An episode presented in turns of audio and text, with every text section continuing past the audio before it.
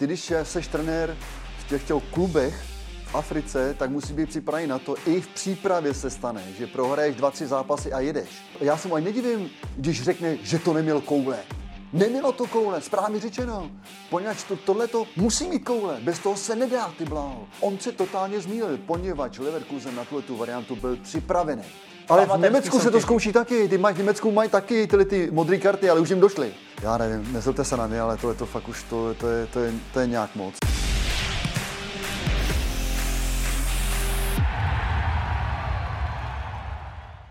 Zdravíme všechny diváky a posluchače podcastu ve skluzu. Dočkali jsme se už šesté epizody. A jak vidíte, a nebo po případě pak budete slyšet, dnes jsme opět ve třech, já, Vojta a Franz Straka. Je to celkem logický Franci. O víkendu se hrál souboj Bayern-Bayer, takže jsme si tě museli pozvat a za chviličku to rozebereme. Jo, díky. Sledoval jsi to, doufám. ne, nesledoval. Ne. v tom studiu jenom seděl jen tak jako se zavřenýma očima. Ne, já myslím to dění potom, co se všude psalo, to z nás bude hodně zajímat, že? No tak potom, co se stalo, tak samozřejmě to je téma číslo jedna v Německu teďka. No, věřím tomu, že zase tomu budeme věnovat zhruba 50 minut, tak je naším zvykem tomu hlavnímu tématu. Ale pojďme nejdřív na sociální sítě, které se také věnují tomuhle tématu a hlavně tedy Harrymu Kaneovi. Přesně tak, protože Harry Kane je, řekněme, takovým netahákem na trofeje. S Tottenhamem nic nevyhrál, čekalo se, že s Bayernem vyhrávat trofeje konečně bude, ale Vypadá to čím dál víc, že Bayern v téhle sezóně by mohl být bez trofeje a jeden z Twitterových účtů si udělal srandu, že Harry Kane eh, ve svých 37 letech přestoupí do skotského Celticu, tak aby konečně něco vyhrál, ale uh, světe divse, Hibs nakonec vyhrajou ligu, tedy Hibernian a Celtic uh, skončí s Kanem bez trofeje. Takže by se stala vlastně anomálie stejně jako v téhle sezóně, protože ruku na srdce asi jsme nikdo nečekali, že by Leverkusen bojoval o titul po tom, co předváděl v loňské sezóně. No to je pravda, i když ta loňská sezóna už ze strany Leverkusenu byla dobrá, ale málo kdo čekal opravdu, že takhle bude dominantní Leverkusen. Eh, to zlomilo všechny takové ty hranice něčeho, kdo co si myslel, OK, bude to asi mezi tou eh, první pětkou, se dá říct, Liga mistrů, to bude asi základ číslo jedna. Ale mě fascinuje jedna věc, jakým způsobem se Leverkusen prezentuje, jak sebevědomě a, a opravdu ta práce Xavi Alonza je totálně podepsaná se vším všude. Sebevědomě vypadá také Kingsley Coman, ať už hraje za kohokoliv, protože uh, ještě navážeme na Harryho Kanea a tu právě bilanci jeho, že nezískává trofeje, protože uh, v Bayernu je trošku teď bizarní situace, protože Harry Kane čeká na svoji první trofej a zatímco Kingsley Coman v seniorské kategorii uh, vlastně nezažil to, že by uh, trofej nikdy nezískal. Nezískal, přesně tak. To je ten naš, da, další vlastně náš příspěvek, který nás zaujal na sociálních sítích. A je samozřejmě jasné, že jedna z těch bilancí skončí. Buď tedy Harry Kane získá nějakou trofej, Liga se vzdaluje, samozřejmě ještě je tu Liga mistrů, ale uh, pokud by Bayern předváděl podobný výkony v Lize mistrů jako proti Leverkusenu v takhle důležitém zápase, tak ruku na srdce to není na vítězství v Lize mistrů. To se asi shodneme. Eh, je to pravda, ale zase je to úplně jiná soutěž jo, a má to úplně jiný parametry. Eh, Bayern je pod obrovským tlakem, to je pravda, pač DFB pokal, ten už je aus, že jo, ten je pryč, tahle ta blamáž z Fabrikenu, která se stala. A teďka nechci říkat, že tohle to byla blamáž, ale všichni jsme očekávali úplně něco jiného ze strany Bayernu. A nejenom já, ale celá ta německá veřejnost byla hodně, hodně zvědavá na tu konfrontaci. Je pravda, že Harry Kane, který přišel do do Bayernu, tak, eh, tak eh, v tom začátku všichni říkali, OK, teď máme, budeme mít tři tituly a nakonec to může být správně řečeno, jak si říkal Míšo, a to je akorát jeden a o tom já taky silně pochybuju, poněž s tím, co Bayern poslední dobou hraje. A teďka nechci, kdyby jsme se podívali zpátky, jakým způsobem se Bayern prezentuje, to, že má opravdu těch 50 bodů, to klobouk dolů. Oba dva týmy mají dohromady 102 bodů. To je fenomenální číslo. Ale jakým způsobem se prezentuje Bayern, jakým způsobem se prezentuje Leverkusen, tak je to obrovský rozdíl. Hmm. A ty si nechal France trochu rozpovídat no, už do tématu ne, Bundesligy. Samozřejmě France ještě odbrzdíme, protože si myslím, že se rozvážně ještě budeme dopodrobna studovat. Ale, ale, já jsem si jenom představil tu konverzaci v kabině mezi Kanem a Komanem, kdy Kane říká, hele, já jsem nic nevyhrál a Koman, já jsem zase nikdy nic, eh, jak to říct jako česky, že jo, nenevyhrál, ale No, takže tak. Uh, Manchester United, ať zavítáme také do Anglie, to je náš další příspěvek, má svého Mac Ronalda neboli Scott McTominay, který je žolíkem ten hácha, protože včera dal další vítězný gol v 86. minutě. Rozhodl duel na hřišti Aston Villa. Eh, Rudí Ďáblové získali další tři body a McTominay je nejlepší střelec v téhle sezóně Manchester United a to, to jakým ještě, způsobem rozhoduje, to je neuvěřitelné. Ještě to popiš pro posluchače, protože ty nevidí přesně, co sledujeme. Tak McTominay má na hlavě účes brazilského Ronalda, ten trouhelníček eh, jeho uh, vyhlášený. No. Přesně tak. A to pozdravím jenom eh, moje kamarády do Fantazy, protože Můžu možná prozradit, že kdo tam skončí poslední, my hrajeme Fantasy Premier League, kdo skončí poslední, dali jsme si trest, že se musí ostříhat na Ronalda. Jsem k tomu blízko, to budou pánové. Mít, to budou mít tady, tady v televizi radost. Jako Jsem k tomu blízko. To bylo celkem zajímavé, no. že někam spolu vyjedeme. Mm. tak... Ale pojedu, eh, pojedu potom na euro, no tak snad nepojedu s tím. No, pojďme na poslední příspěvek. Včera se hrálo v finále afrického poháru národů, kterého se osobně nezúčastnil Viktor Boniface, který se samozřejmě zranil ještě před turnajem, ale hodně to prožíval, hlavně to finále tady na sociálních sítích. Já jsem vybral výstřičky z jeho twitterového účtu, takže pokud chcete, můžete si projet celou tu timelineu. Bylo to zhruba takové, že nejdřív vyzýval hrdiny minulosti, aby Nigerii vlastně pomohli to finále vyhrát proti pobřeží Slonoviny, ale samozřejmě průběhem toho utkání začínal trošku ztrácet ztrácet víru a pak si uvědomil, že vlastně to trolení na sociálních sítích se obrátilo proti němu, protože samozřejmě po tom, co zápas skončil, tak rázem napsal, hm, děkuji Twitter, čas smazat můj účet, protože uh, se do něj samozřejmě fanoušci těch ostatních afrických eh, zemí uh, pouštěli, třeba fanoušci Ghany, kteří to schytávali samozřejmě za to vypadnutí ve skupině, tak se všichni opírali teď zase do Viktora Boniface, který si pak i pobrečel, že vlastně uh, zrovna mám náladu na to rozdávat bany, ale Myslím si, že za chviličku to přejde a vzhledem k tomu, že je v týmu, který hraje o titul Bundeslize, tak hmm. ho to přebolí, to, že jeho národ nakonec teda nedotáhl tuhle cestu do vítězního konce. I když ještě můžu přerušit, pro mě Nigérie byla favoritem toho utkání. Hmm. Byla.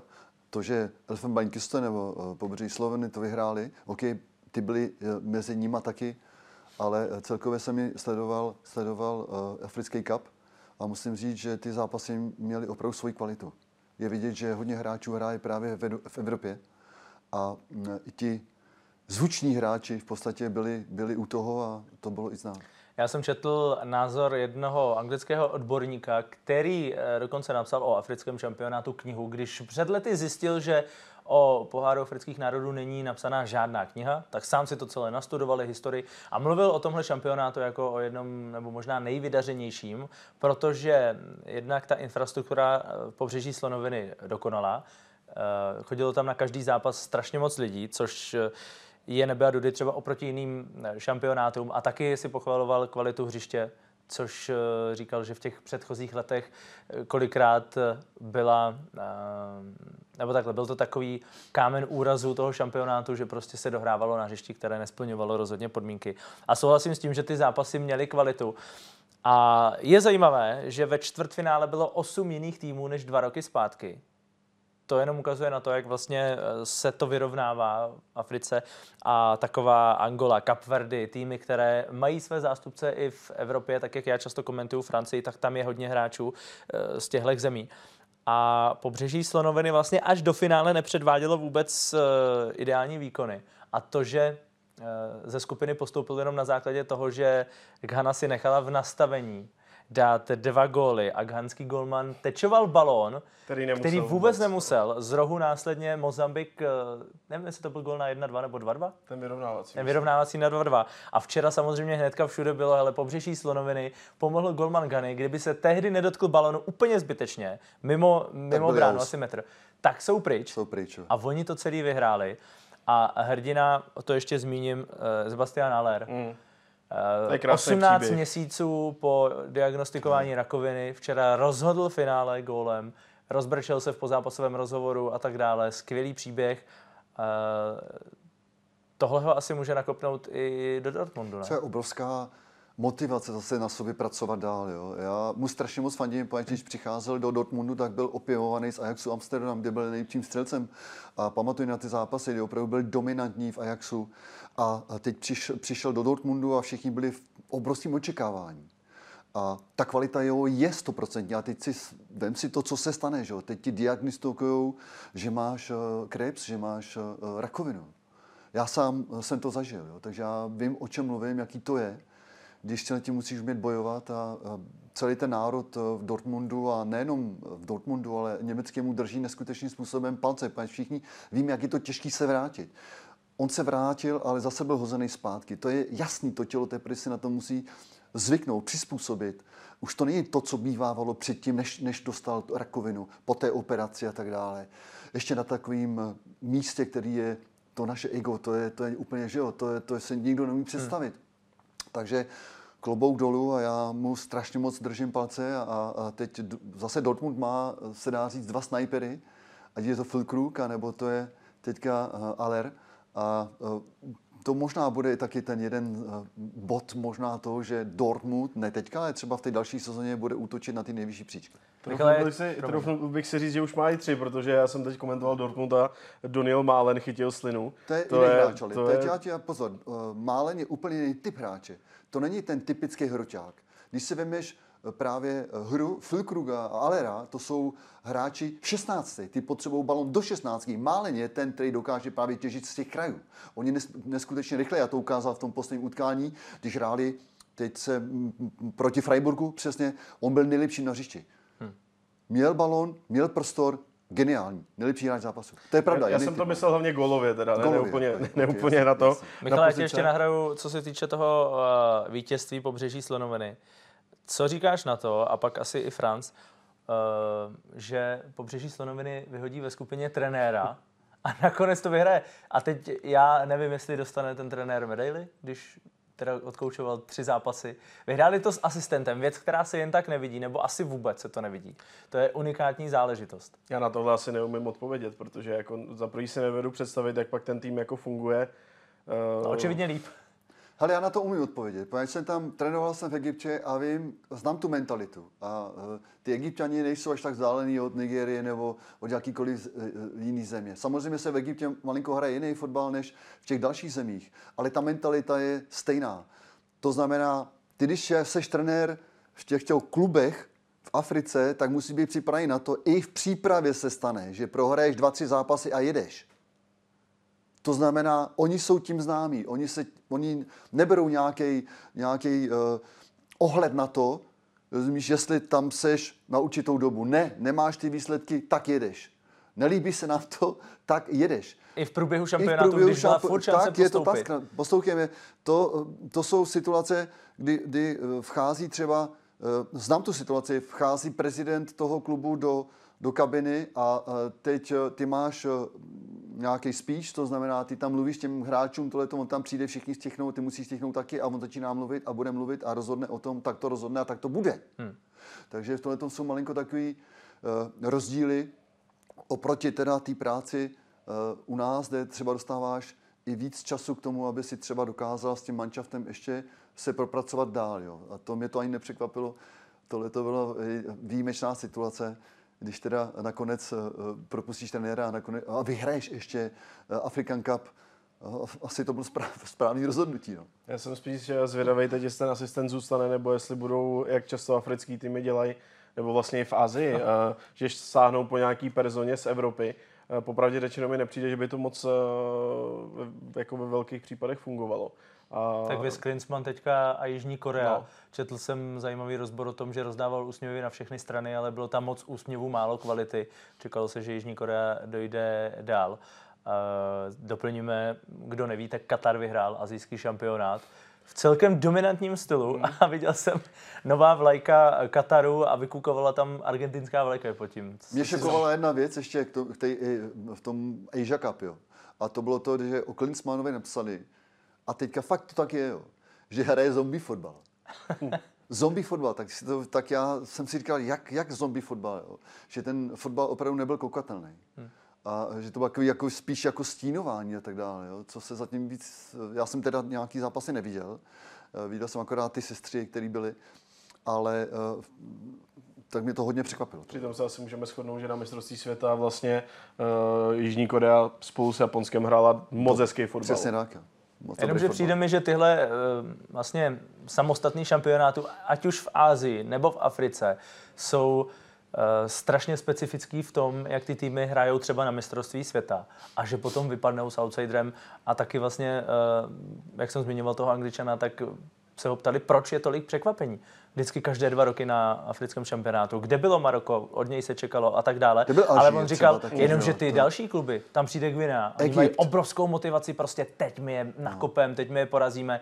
Že v těch hlavách hráčů zase to je s tou mentalitou asi souvisí, funguje to prostě úplně jinak. No vem se Egypt, že jo, to byl jeden z těch favoritů taky na, na African Cup.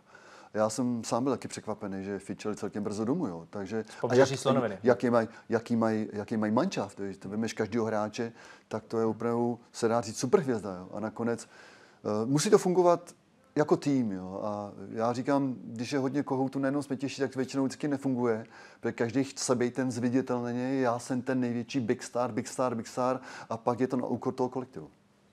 Když je řeč o egu, kdybych to takhle nazval, tak eh, můžeme možná opravdu přejít na Bundesligu a dostaneme se k tomuhle slovíčku i u jednotlivých hráčů, ale pojďme postupně. Eh, Já bych zhodnotil výkon Bayernu Mnichov proti Leverkusenu jako jeden z nejhorších téhle sezóně. Eh, Optikou toho, o co šlo, protože Bayern jednoznačně věděl, že tohle je extrémně klíčový zápas sezóny ale to, jak tomu přistoupili na trávníku, tomu neodpovídalo. Čím to, že se to stane v takovémhle zápase? Uh, to je dobrá otázka a pro nás asi uh, těžko uh, se dá nějakým způsobem zodpovědět. Pač sami si říkáme, co se stalo.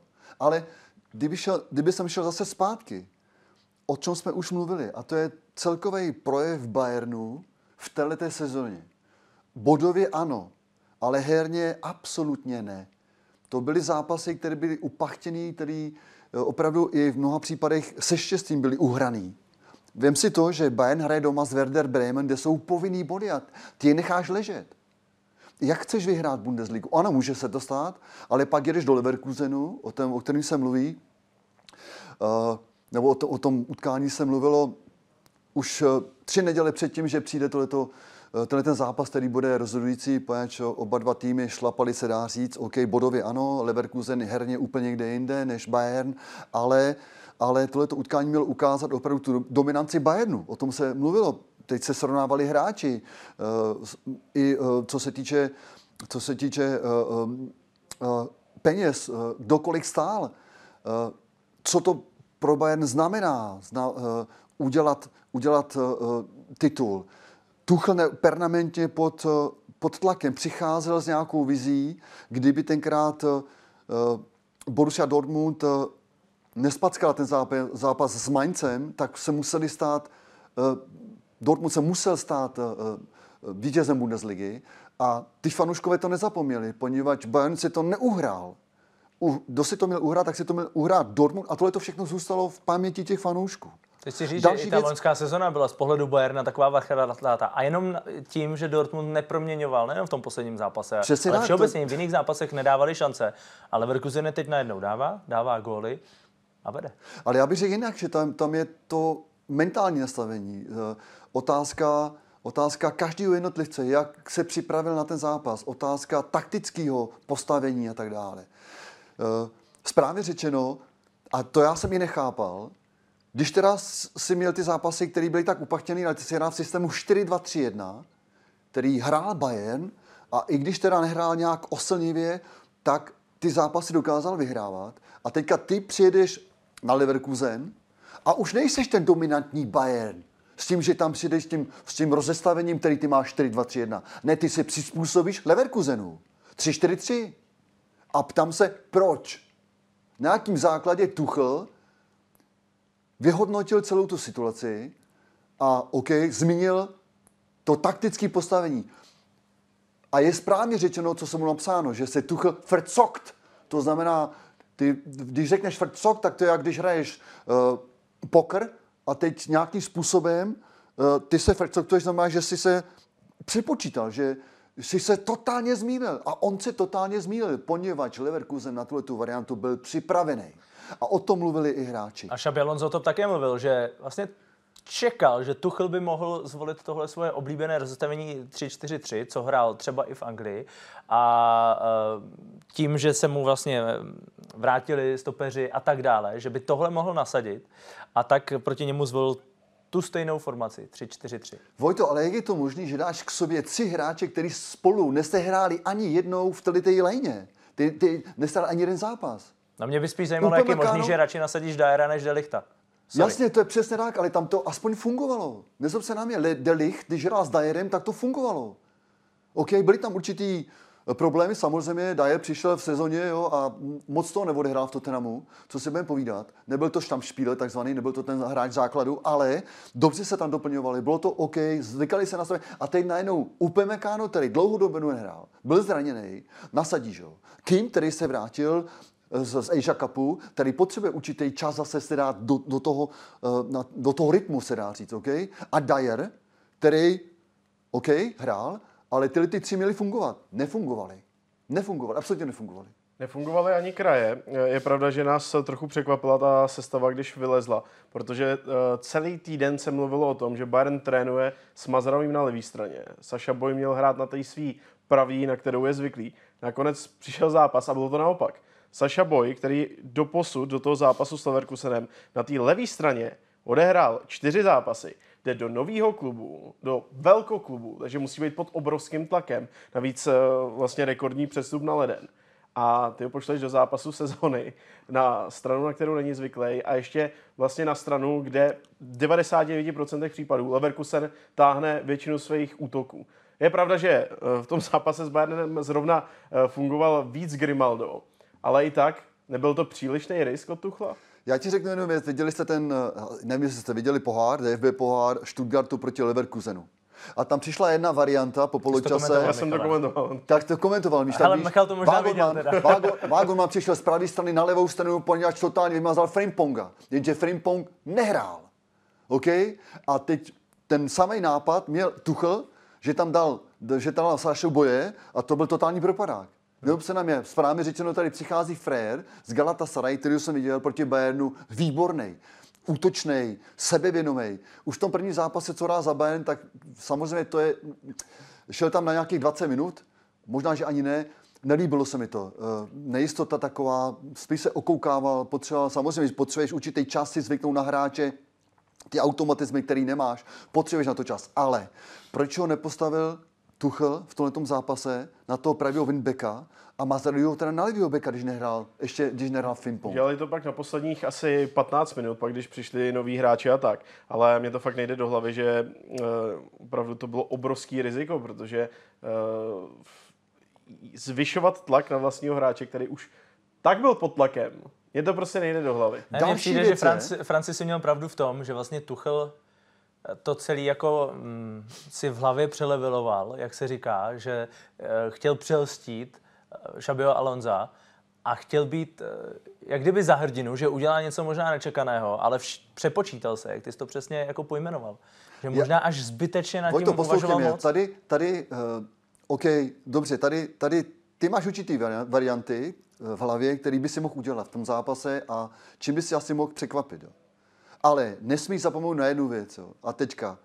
Tenhle ten zápas byl neskutečně eh, důležitý v jedné věci a to bylo mentální nastavení, otáz, mentální otáz, nastavení, myslím hlavu, rozumíš? Teďka otázka to sebevědomí, otázka věří tomu, co chceš rád a otázka těch nejlepších hráčů, který ty máš, aby byli k dispozici. A když jsou, když jsou k dispozici, tak je nemůžeš nechat sedět na zadku. Nezob se na mě. Kde byl Miller? Kde byl Joshua Kimmich?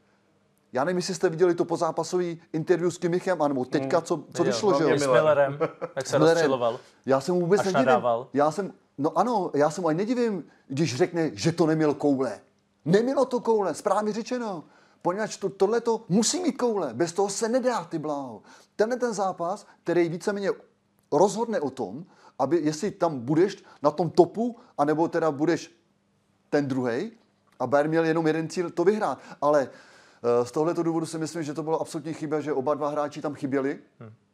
protože eh, ta obrovská zkušenost, kvalita z těch těžkých zápasů opravdu na, na, na obou dvou hráčích je a, a t, oni byli schopní tohleto a pak přišli nakonec a ukázalo se, že ti hráči jsou, s ním jsou jiní. Otázka je, jestli by to vydrželi nebo ne, ale tohle to byla zásadní chyba. Nejen to rozestavení, ale to, že tyhle hráči 100% nehráli. Já na tebe navážu, když jsi mluvil o Kimichovi a Millerovi, protože uh, i z těch vyjádření právě po zápase se ukázalo, že prostě oni mají přesně to srdíčko Bayernu který ale chybí těm ostatním hráčům, obzvlášť těm nově příchozím. Uh, my jsme dali možnost se uh, vlastně ptát i našim posluchačům a jeden z uživatelů na Instagramu Maluchte se ptá, jak lze vyřešit tu chybějící bojovnost a Miyasan Miyamoto v týmu, který do sebe vlastně většina těch hráčů není schopná aktuálně dostat?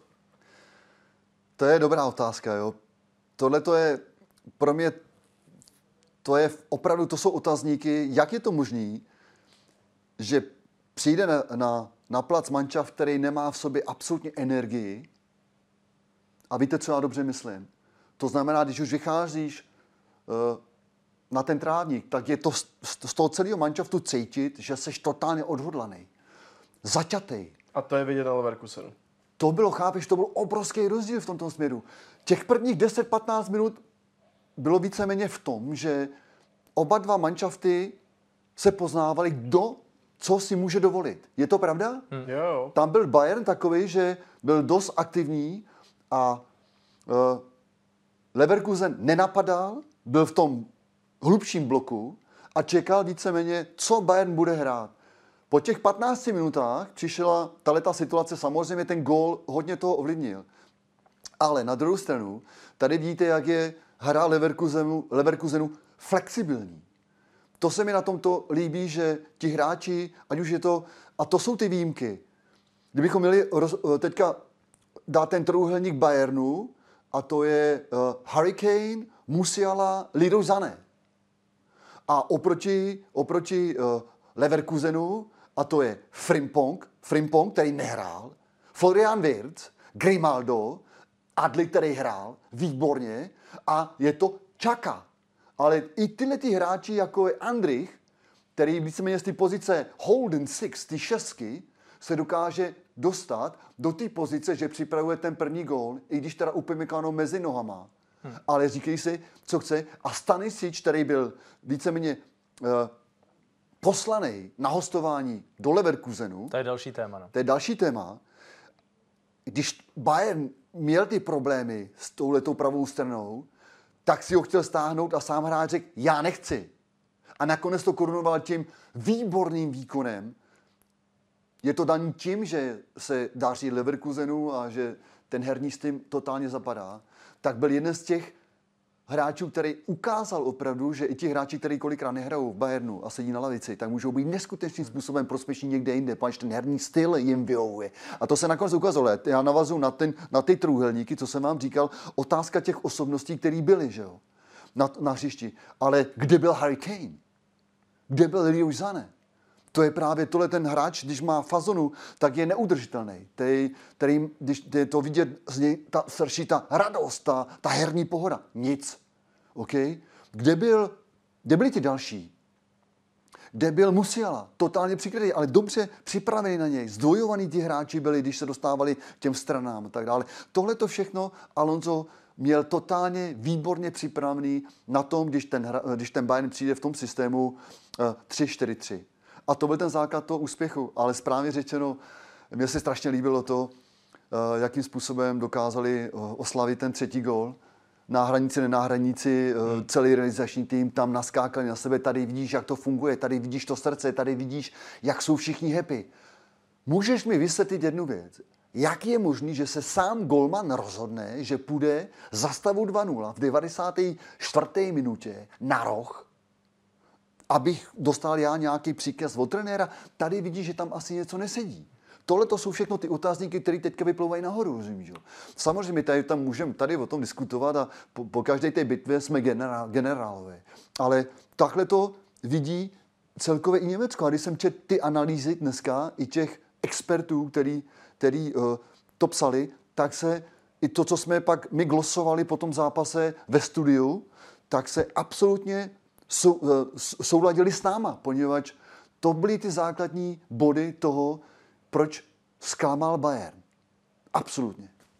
Já navážu na Stanišiče Uh, Tomas Tuchl si pobrečel na tiskové konferenci, že vlastně v Anglii existuje pravidlo, funguje to neúplně jako pravidlo, ale dělají to i kluby v Česku, že hráč, který jde na hostování do stejné soutěže, nemůže hrát proti svému mateřskému klubu.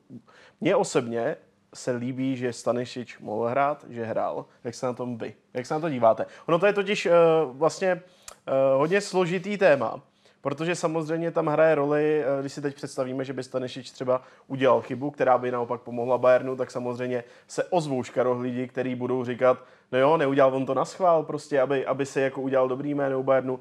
Nebo naopak prostě přesně přijde tenhle moment, kdy vlastně potopí ten svůj mateřský klub a pak na konci sezony přijde do přípravy a řekne, tak ahoj kluci, já mám ten mistrovský titul a vy tady jste skleslí, jo, teď jsem vám ho vzal, že jo. Ale já osobně bych v tom jako vůbec neviděl téma, protože nevidím jediný důvod, proč ten hráč by nemohl hrát proti klubu, ze kterého jako hostuje. A to, že Tomas Tuchel, jak si říkal, si pobrčal na tiskovce, tak jako myslím si, že tonoucí se z tébla chytá, jako hledal témata, jak se vyhnout asi tomu, že by si měl nasypat popel na hlavu a že to prostě podělal. Ale přeci jako ten jeden hráč ti neudělá takový rozdíl. Tam rozhodl týmový výkon a jestli Stanešič v tom zápase by seděl, tak stejně by Bayern dostal na prdel. Je Já bych mu jedno. položil otázku ale Tuchlovi. Proč, Proč odešel Stanišič? to, je, to je ono. A už bylo na Twitteru. Na Twitteru už bylo napsáno od, od uh, Sena Salihamidziče.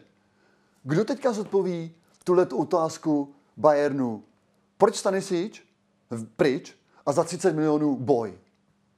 Ale ne, to, je, to, jsou, to jsou fakta. To jsou fakta. Já s tím, já sama absolutně souhlasím. Jo. Když teda ty dáváš hráče někam pryč, tak mu dáváš tu šanci, aby tam hrál. A nevím, proč by neměl hrát proti tomu klubu. Hmm. Naopak pro toho hráče je to opravdu obrovská motivace v tom směru ukázat, já patřím, tady patřím těm nejlepším, no patřím do toho základu, tady jsem si vybojoval to místo, tak nevím, proč bych neměl hrát u nás. A ještě... Ať už ty příčiny jsou jakýkoliv, Vojto, jo. To, to zase to nevíme, proč, hmm. rozumíš, jo. Ale správně řečeno, že jsem ti do toho takhle vpad. Správně řečeno, ale já bych absolutně jsem pro, aby ti hráči hráli. Ne, ještě jsem chtěl říct, a to, jsem, to se objevilo někde na Twitteru, nevím, jestli to bylo, ty jsi to tweetoval, Michale, eh, pod tebou nějaký komentář, že vlastně toho hráče dáváš na hostování, aby hrál velký zápasy. A pak ho v tom největším zápase máš posadit kvůli hmm. tomu, že vlastně má hrát proti Bayernu. Jsou, to nedává to jako smysl, přesně jak ty říkáš. Ten hráč chce ukázat, mám na to. A Bayern vlastně se objevily zprávy, že s ním do příští sezóny počítá samozřejmě. Pozdě, to... pozdě bycha honit, jak se říká. Ale hlavně, jako když, když teda nechtějí, aby proti ním hrál, tak proč ho posílají do Bundesligy? Já si myslím, že zrovna o hráče typu Stanešiče prostě by byl zájem i venku. Ale... Hele, kdyby si neměl ten problém na pravé straně, a měl si tam přetlak, tak tomu absolutně sou, uh, souhlasím. Tak s tím souhlasím. Tak ho dáš pryč. To je přesně ono, to jsem říkal. Tak mu dáš tu šanci, aby hrál.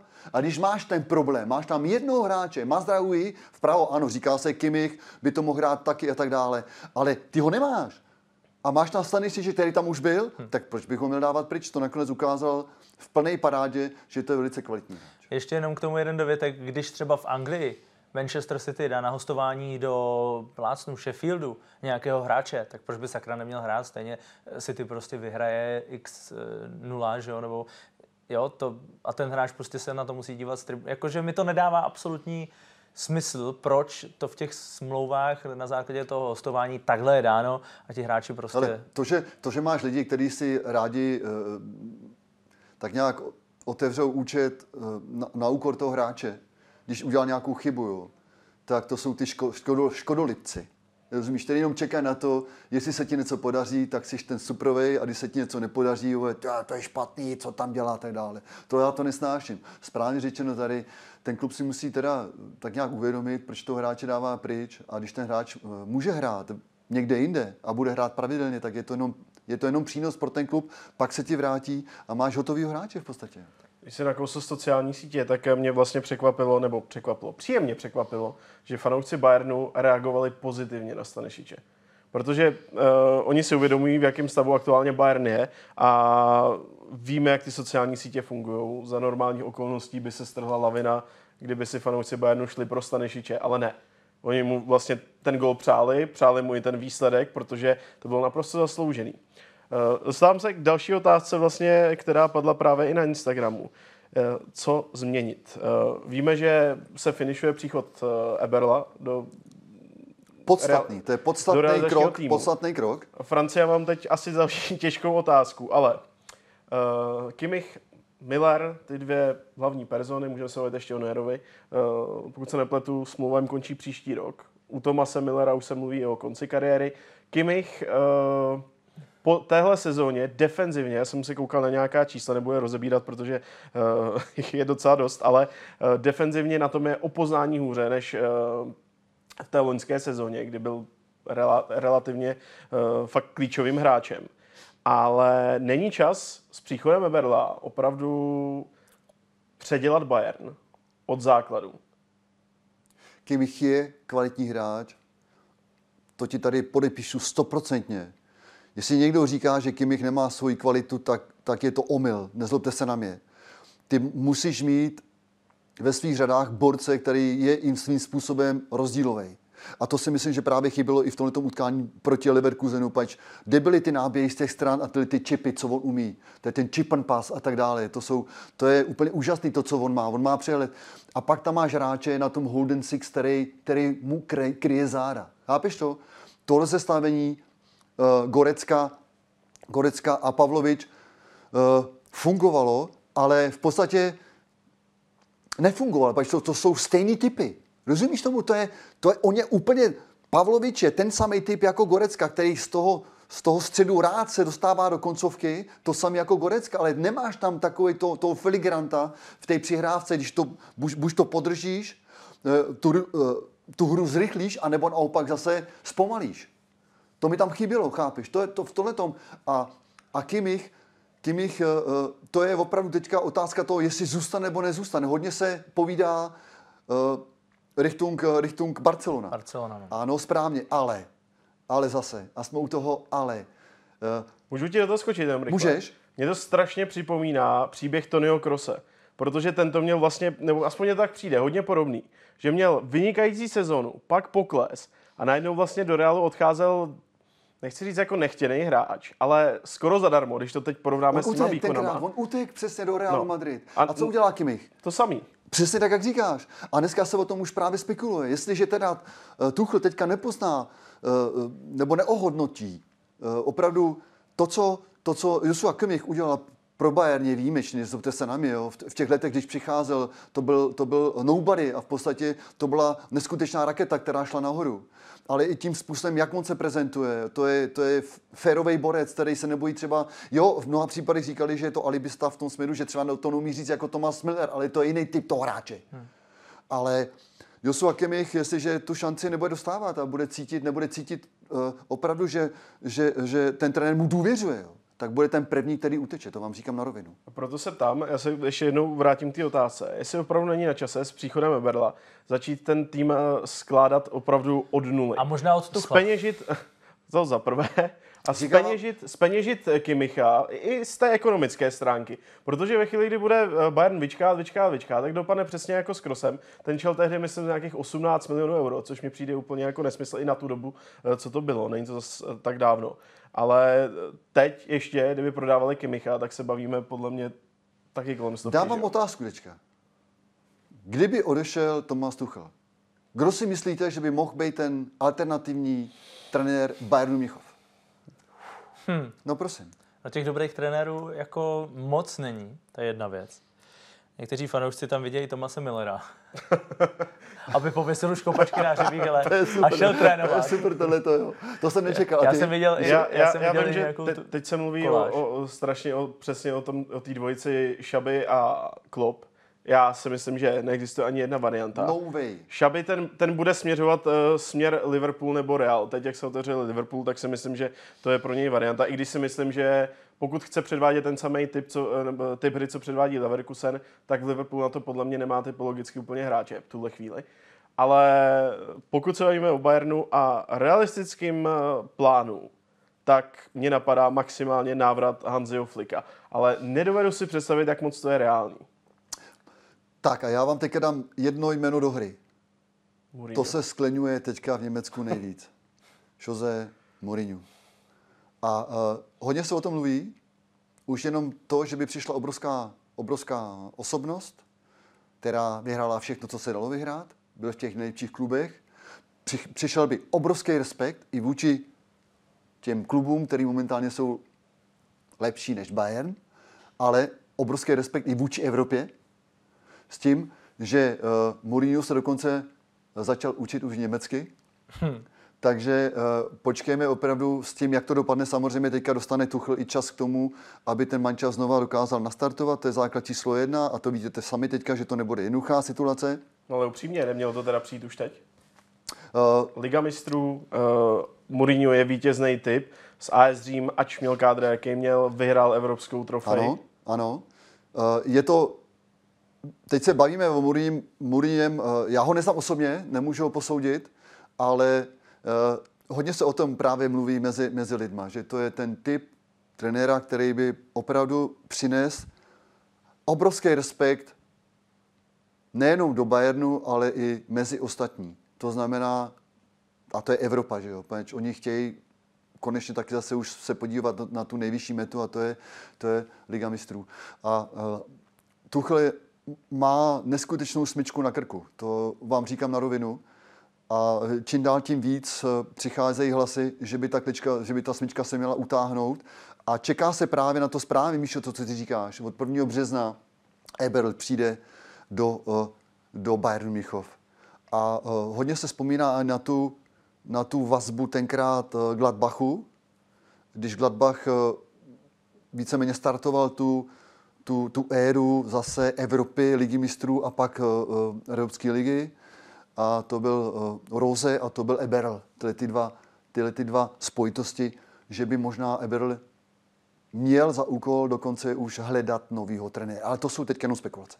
No, ředitel Bayernu Dresen řekl, že Tuchl má důvěru do konce sezóny. Nemyslím si, že se tam bude něco měnit. To by Bayern musel teď klopítat ještě víc, což vlastně po tom výkonu proti Leverkusenu nevím, jak by ty hráči museli hrát, ale samozřejmě jedna věc je, co se vždycky řekne ven a za dva zápasy to může být zase jinak. A Vojto, viděl, jsi, panáka. viděl jsi hrát panáka, proti Augsburgu? Viděl jsi hrát proti Augsburgu v Augsburgu? Viděl jsi hrát doma proti Boruse Mönchengladbach? Viděl jsi hrát proti Wolfsburgu? Eh, proti Bremen doma?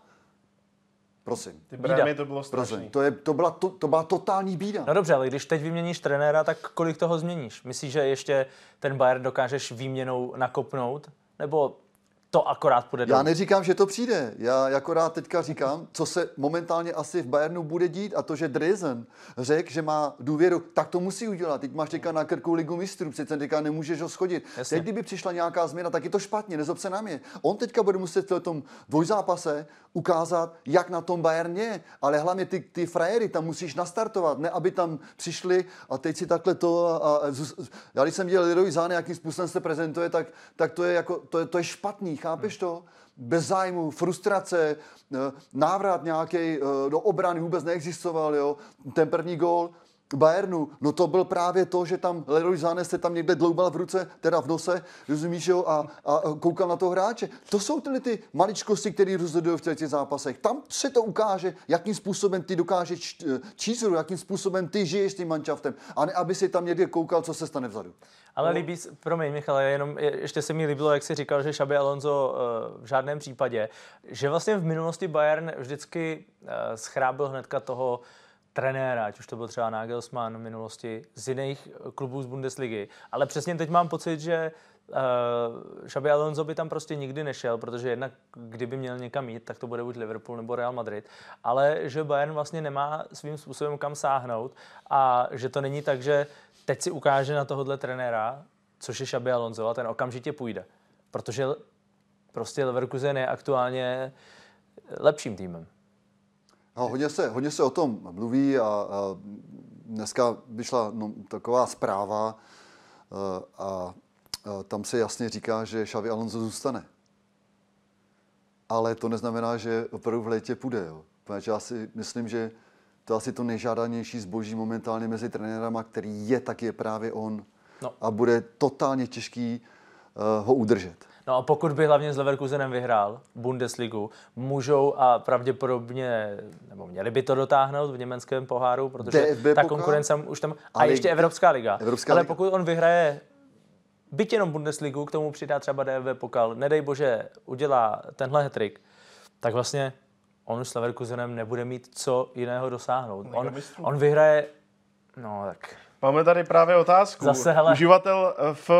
Nadasky se ptá, jestli je možné, že by Leverkusen po tomhle laufu to přenesl v příští sezóně právě do Champions League. Uh, já Těžký. jsem o tom těžký. Jestli, jestli, jestli mančav zůstane pohromadě, mančav zůstane pohromadě, to nikdy nevíš. to už známe taky z Leverkusenu, že jo? Hmm. V těch letech, co byl pan Kalmund. A kdy měli tu, uh, tu šňůru, nebo respektive byl Leverkusen fantastický taky. Tak to většina hráčů odešla pryč, tři, tři snad do, do Balaka a spol uh, Lucio do, do, do Bayernu. Když zůstanete manča pohromadě a vrátí se mu ty zdraví, ještě ty hráči, kteří jsou zranění, zranění, tak to bude neskutečná síla. A jo, správně řečeno, jo, teďka, a já jsem to už říkal, tady on něco vybudoval, tady on přesně ví, kam má šáhnout. On přesně ví, co má dělat. Zná prostředí, zná mentalitu teďka těch hráčů. To taky není jednoduchý. A teď si to vím, že dostane, dostane laso z, z Liverpoolu, už kamkoliv, z Realu Madrid a tak dále. Teď, jestli opravdu nezůstat od té práce, kterou já mám rozdělenou, i když všechno vyhraju, tak je to správně řečeno, že tady mám ten největší bod toho všeho je Liga mistrů, Champions League.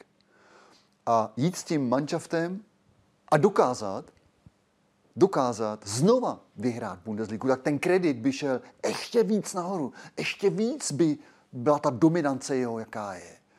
Ale to No už já, zase, ti, zase já ti rozumím, moc- ale nejseš, chtěl, no. nejseš Bayern, který rok co rok by měl vyhrávat tituly a pokud se mu to nepovede s Leverkusenem a ta příští sezóna by byla o chloupek horší a byli by druhý v Bundeslize, v Lize mistrů by skončili v osmi finále, v poháru by někde vypadli po cestě, tak prostě eh, jako to bude pro Leverkusen najednou obrovské zklamání po téhle sezóně.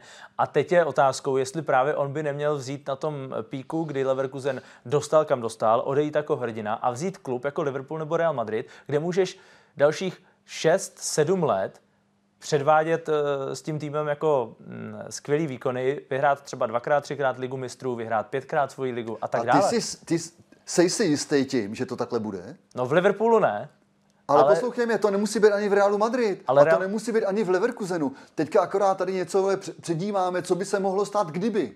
Já si myslím takhle, jo. teďka on je na tom vrchu, vrchu na tom piku, jak říkáš ty, a vem si to, že teďka dostane Real Madrid nebo Liverpool, všichni budou očekávat to samé, co se stalo s Leverkusenem. Ale to nemusí být. Jiné, jiná mentalita, jiný hráči, eh, jiný lifestyle a tak dále. I když ho zná samozřejmě, zná ho, jasně, ale ty budeš pracovat úplně s jinýma hráčema, jiná mentalita hráčů, Učovat jiný hráči. taky není úplně legrace, že jo? Pozor, tohle to je, tohleto je, tady máš něco vybudovaného, tady víš, v čem seš, tady to prostředí znáš, tady ti všichni půjdou na ruku a všichni budou očekávat, správně řečeno, když to neuhraješ, tak já si myslím, že se až tak moc nestane.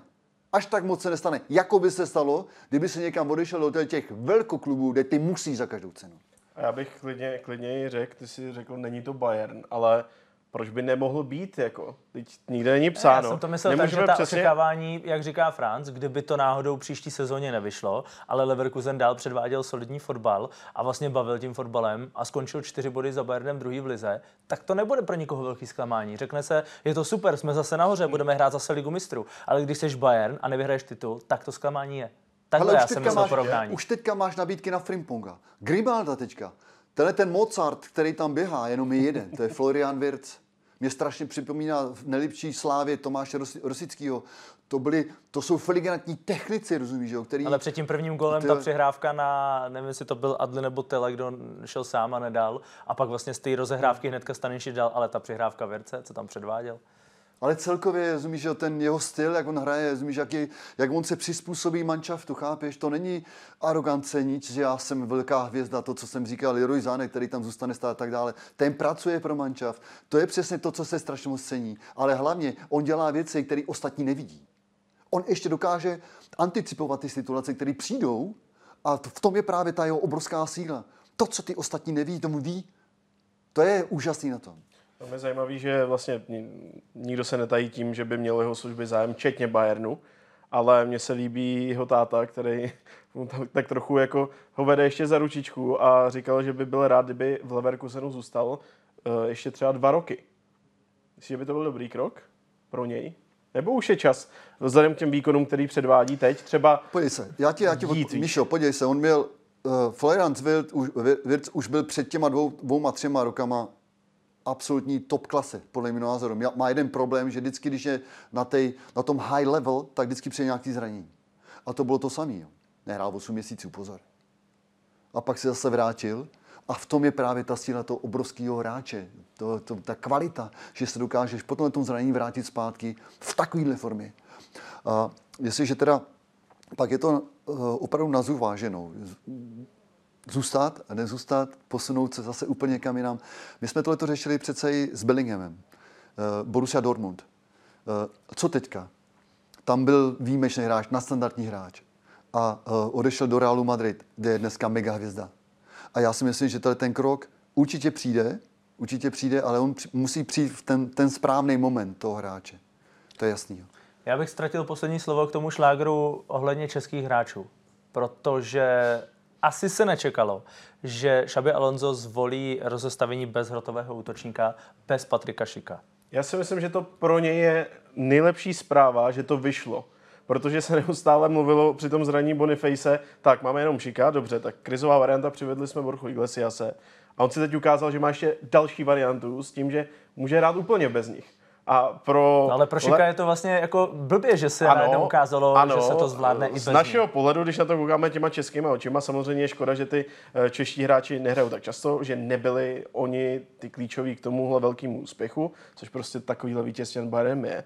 Ale sami jsme viděli z těch vyjádření kluků a myslím si, že byli všechny jako upřímní, že oni žijou s tím týmem. Šaby je prostě dal do té kupy a ne, že by jim to bylo jedno, ale prostě přijmou tu roli, kterou jim aktuálně Šaby dá. Víš, co je úplně fantastický, že on mluví jak s tím prvním, tak s tím 25. úplně stejně. Hmm. A v tom je právě ten základ.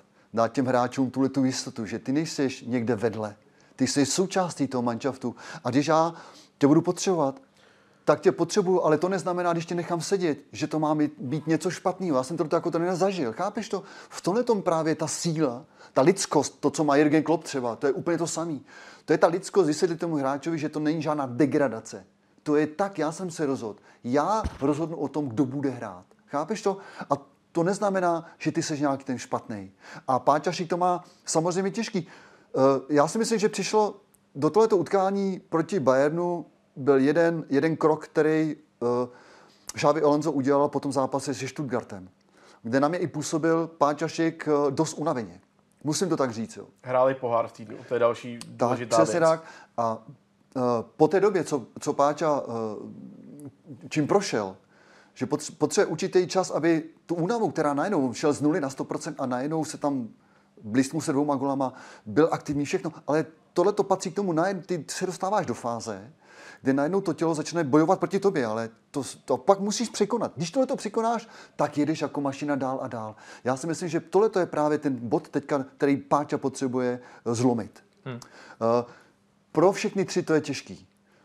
Eh, Kovář dostal tu šanci se Stuttgartem a první poločas na mě působil hodně nejistě. Eh, Tím, že umí hrát fantasticky nohama, tak eh, v mnoha případech dostával ty hráče do situací, eh, které byly dost eh, nepříjemné.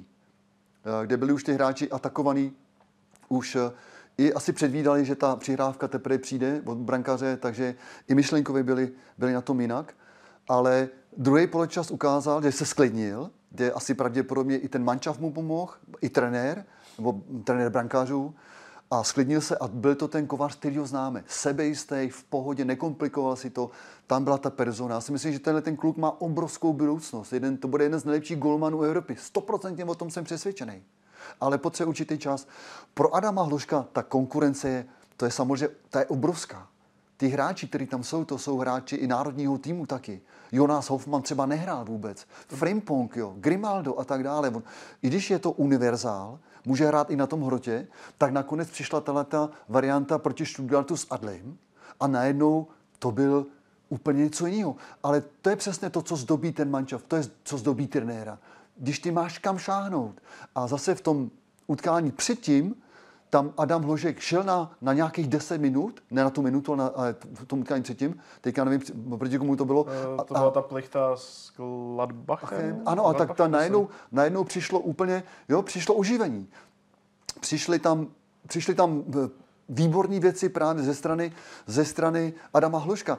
Takže tohle to je právě důležitý, když ten trenér má někoho, který může něco v tom utkání změnit. A to si myslím, že je právě obrovská výhoda Leverkusen. Já si myslím, když na to ještě navážu, že kdyby třeba v úzovkách měli být uražení čeští hráči, že nehrají, tak přesně stejně by mohl být teď uražený Jonas Hoffman, který by měl počítat s tím, že bude v takovémhle zápase rád základu. Ale uh, Šaby to vlastně i komentoval tím, že přesně, hráli jsme v týdnu pohár, Hoffman, Šik, tam měli klíčovou roli, takže prostě jako on tu energii prostě nějakým způsobem ještě navíc musí dělit. A je to jedna důležitá věc. Klidně se může stát, že Kovář, Šik a Hložek Leverkusenu vyhrajou Evropskou ligu. Přesně tak, těch zápasů je hodně. A teď on to Poháry, Evropská že bude, liga, bude toho je chytat strašně poháry. moc. Když on to řekl, že bude chytat DFB pokal a to je jako dobrý na tom, že drží slovo. Dostane šanci. Co o něm prones uh, Xavi Alonso? Já jsem už dlouho neviděl tak kompaktního brankáře jako je Kovář. No tak tohle to tě musí neskutečným způsobem nakopnout. A to, že uděláš ty chybičky, které udělal v tom prvním poločase proti Stuttgartu, to se stane. No, je mladý hráč, že jo. Ještě ten, ten tlak na něj je, je, je, enormní, to je pravda, ale on musí nejdřív ty těžké zápasy odehrát, že jo. A v takovým manšaftu jako Leverkusen teďka. A mně se líbí, že vlastně on dělal to, co dělá velký hráč a velkýma hráčema. Sice třeba zaváhal při té rozehrávce, ale udělal to znova. Prostě pokračoval tom. Věří si, ví, že prostě se stane při tom počtu těch rozehrávek, že jednou za čas to prostě nevíde. Ano, měl svůj podíl na tom uh, gólu Firicha, myslím, že to byl Firich, Ano, Firich, kdy vlastně to tam s Andrichem právě zakombinovali a nevyšlo to. Ale i přes tenhle nezar, i přes ten inkasovaný gól prostě znova vzal tu riskantní rozehrávku. A to je podle mě strašně důležitý, že se toho prostě nebojí, že se nezalekne vlastní chyby. Já si myslím, že tam je důležité právě umět rozpoznat, kdy ta přihrávka je riskantní a kdy třeba hrajou na jistotu. A to byl eh, rozdíl mezi prvním a druhým poločasem. V tom prvním poločase, jak už jsem říkal, právě přicházely ty, ty riskantní přihrávky, aniž by ty hráči možná to čekali. Že spíš čekali, že přijde třeba nějaký dlouhý nákom nebo do strany, Jo, když to zahraješ do strany, tak se málo co stane, ale když, když rozehráváš tu rozehrávku středem, tak je to enormní nebezpečí a to se stalo taky dvakrát. Ale druhý poločas už se to nestalo. Hmm. Tam, kde právě on mohl ten, ten, uh, mohl ten balon rozehrávat ještě dál, tak přišla dobrá, dlouhá přihrávka a tím pádem si to takhle zjednodušoval a naprosto správně. Abych to téma jenom zakončil ještě jednou zajímavou bilancí, kdyby někteří posluchači chtěli ještě dosázet třeba, jak dopadne tahle sezona v Bundeslize. V roce 2009 uh, Bayern, teda až v Dubnu, ale také prohrál uh, klíčový zápas se svým největším rivalem. A to tehdy s Wolfsburgem. Dostal v Dubnu vlastně bůra v tom zápase. A nakonec se skončilo tak, že Wolfsburg bral titul a Bayern mu koukal na záraz druhého místa. Takže teď vlastně podobný scénář, když trošku dříve prohrál v tom klíčovém zápase, tak uvidíme, jestli teda i Leverkusen to podobně jako Wolfsburg tehdy dotáhl překvapivému titulu. Je to pět bodů, je ještě hodně zápasů uh, a uh, Bayern je pod obrovským tlakem a bude muset spolíhat na to, že Leverkusen někde zaváhá. Zaváhal s Gladbachem, jo, 31 zápasů bez porážky, kluci.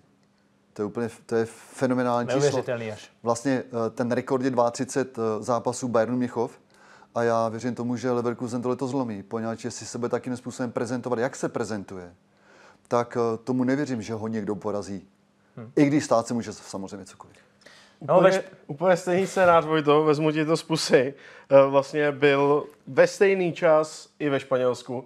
První s druhým, dvoubodový náskok prvního, výhra prvního, dominantní výkon prvního, velký náskok ve skore prvního a ve výsledku pětibodový náskok. Real utekl Žironě, utekl všem a ve Španělsku asi definitivně. Jediný rozdíl oproti tomu bundesligovému zápasu v tom, že hrál Real, velký tým proti Žironě, která je senzací, ale tady se zase ukázalo, že ten rozdíl tam je. Žirona prohrála po druhé v téhle sezóně ve španělské lize a po druhé s Realem Madrid.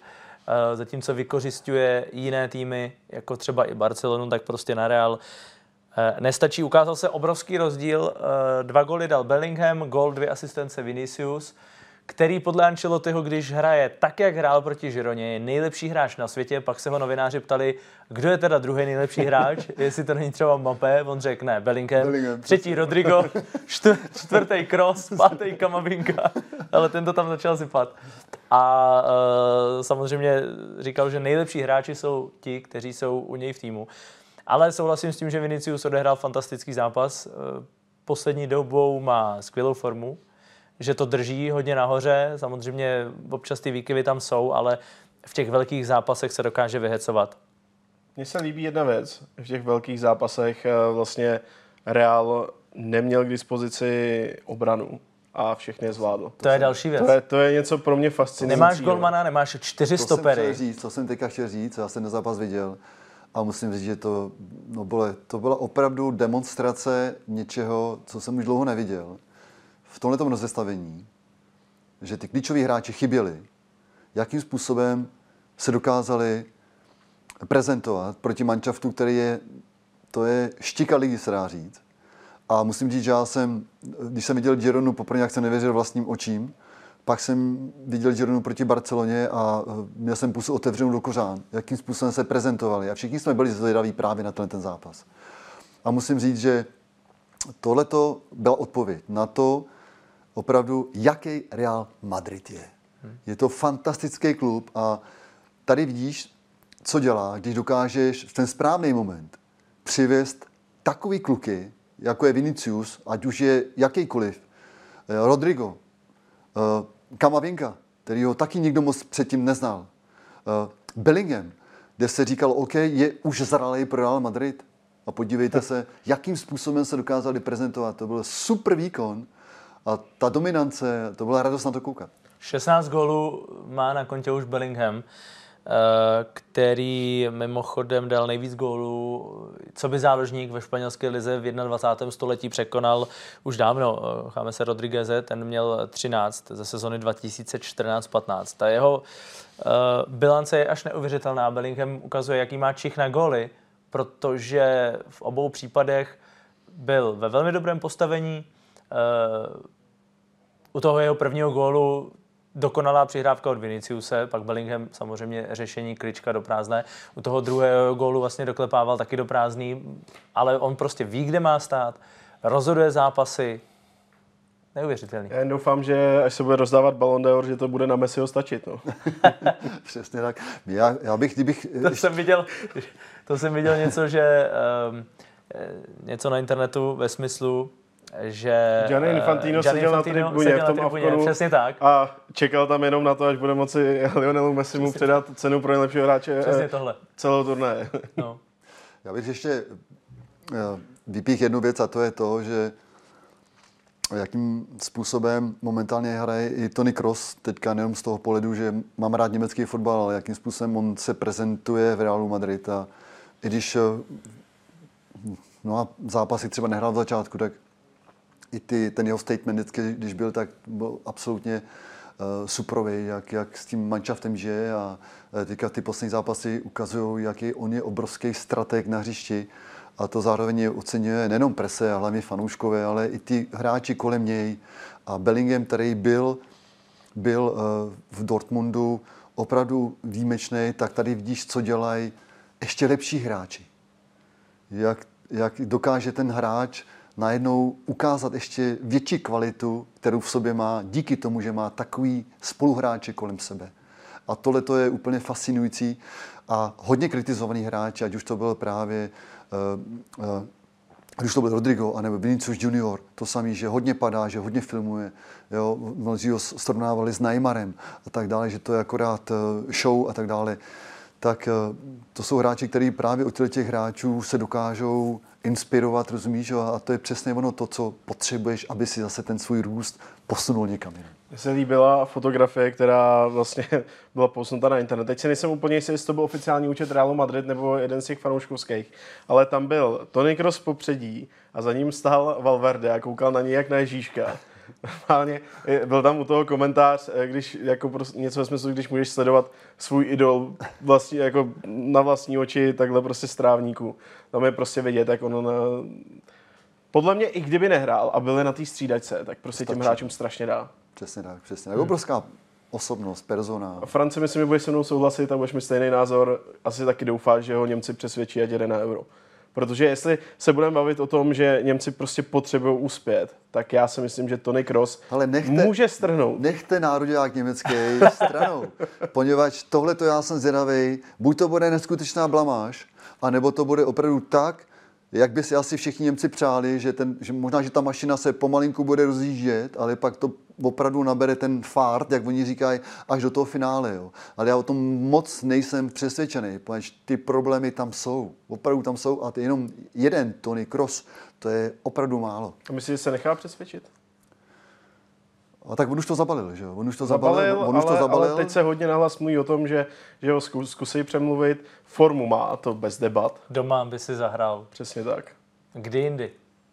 Jestli to, víš co, tohle, Last Dance. kdyby ten, poslouchejme, kdyby ten manšaft jel, kdyby ten manšaft opravdu eh, byl rozjetý, německý, jo, tak, tak o tom vůbec nebudu pochybovat.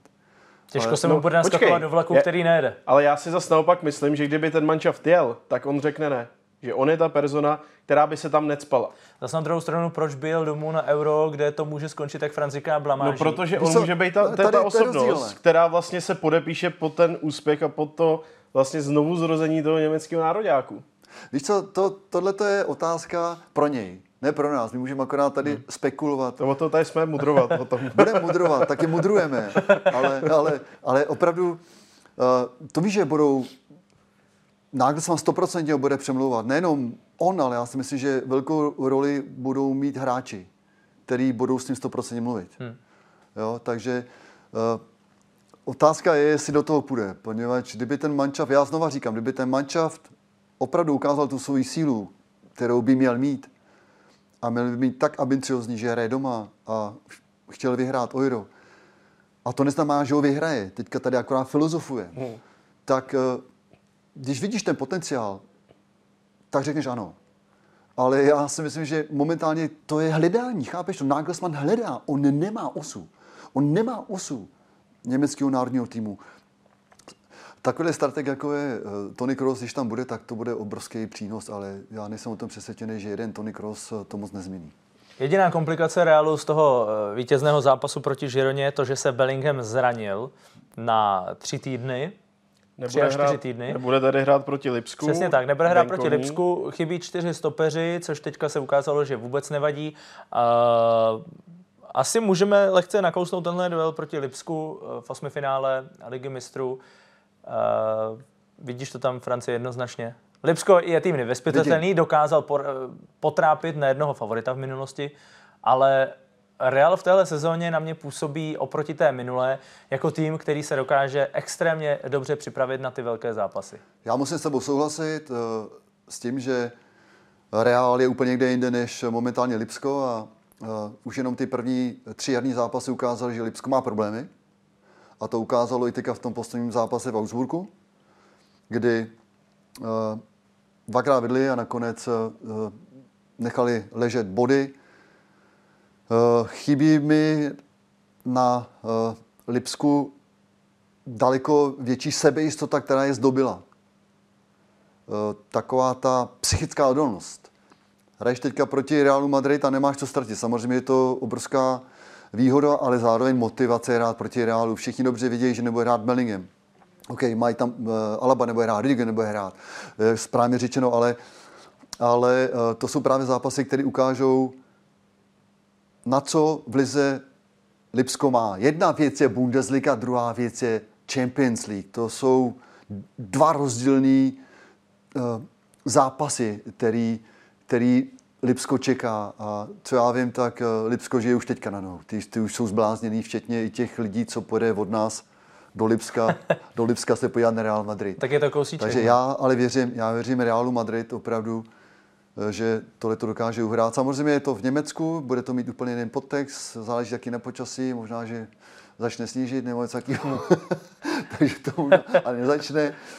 Ale i tak si myslím, že Real Madrid je jednoznačně favorit. Já si popravdě myslím, že by to pro diváky mohlo být atraktivní dvojutkání, co se týče počtu gólů. I vzhledem k tomu, že Real přece jenom nemá tu obranu a víme, že jestli Lipsku něco funguje, tak to je ta ofenziva.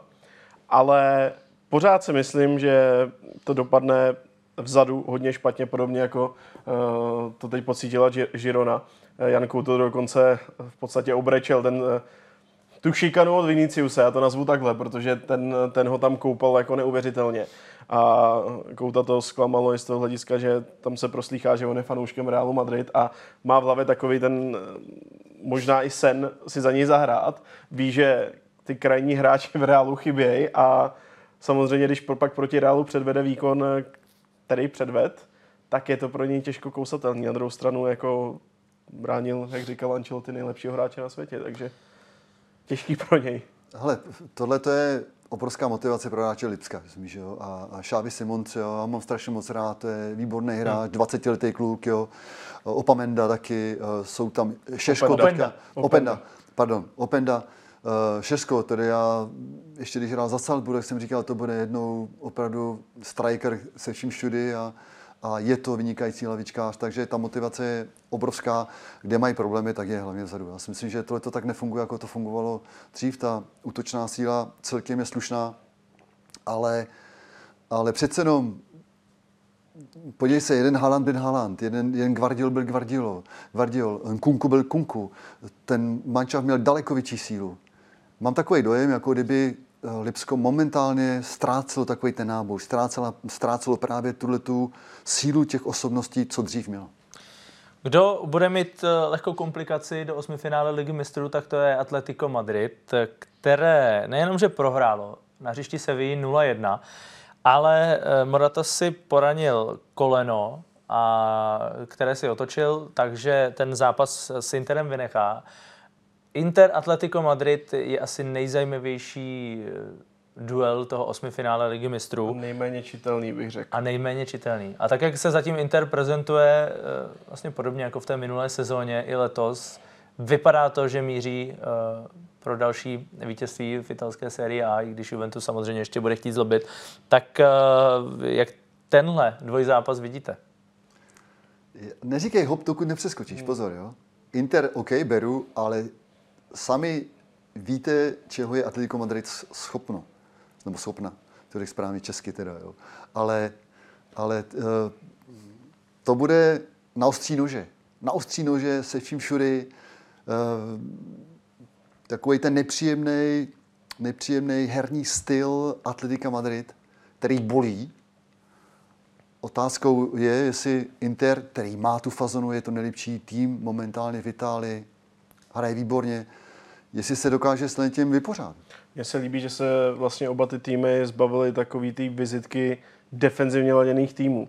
Vlastně Atletico v téhle sezóně, než se rozjela Girona takhle do toho krásného fotbalu, tak se říkalo, že vlastně možná hraje nejhezčí fotbal.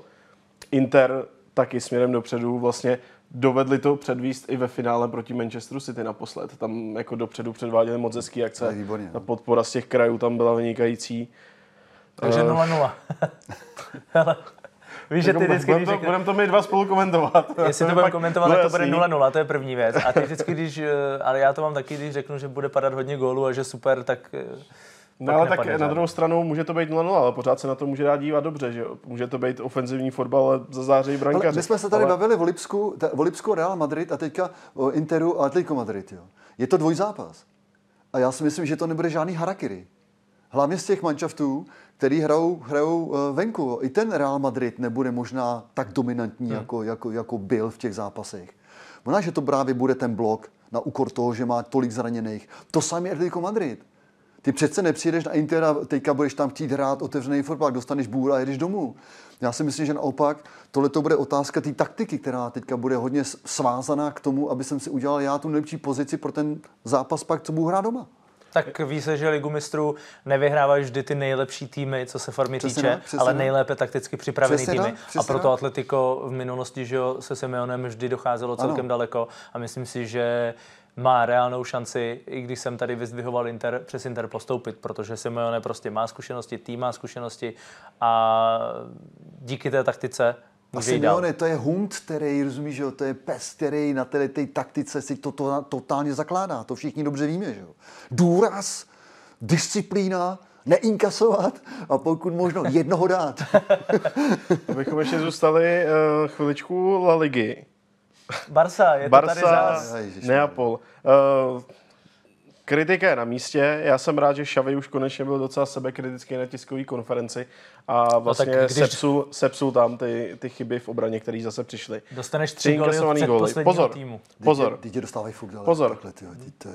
23 gólů v 11 zápasech v roce 2024.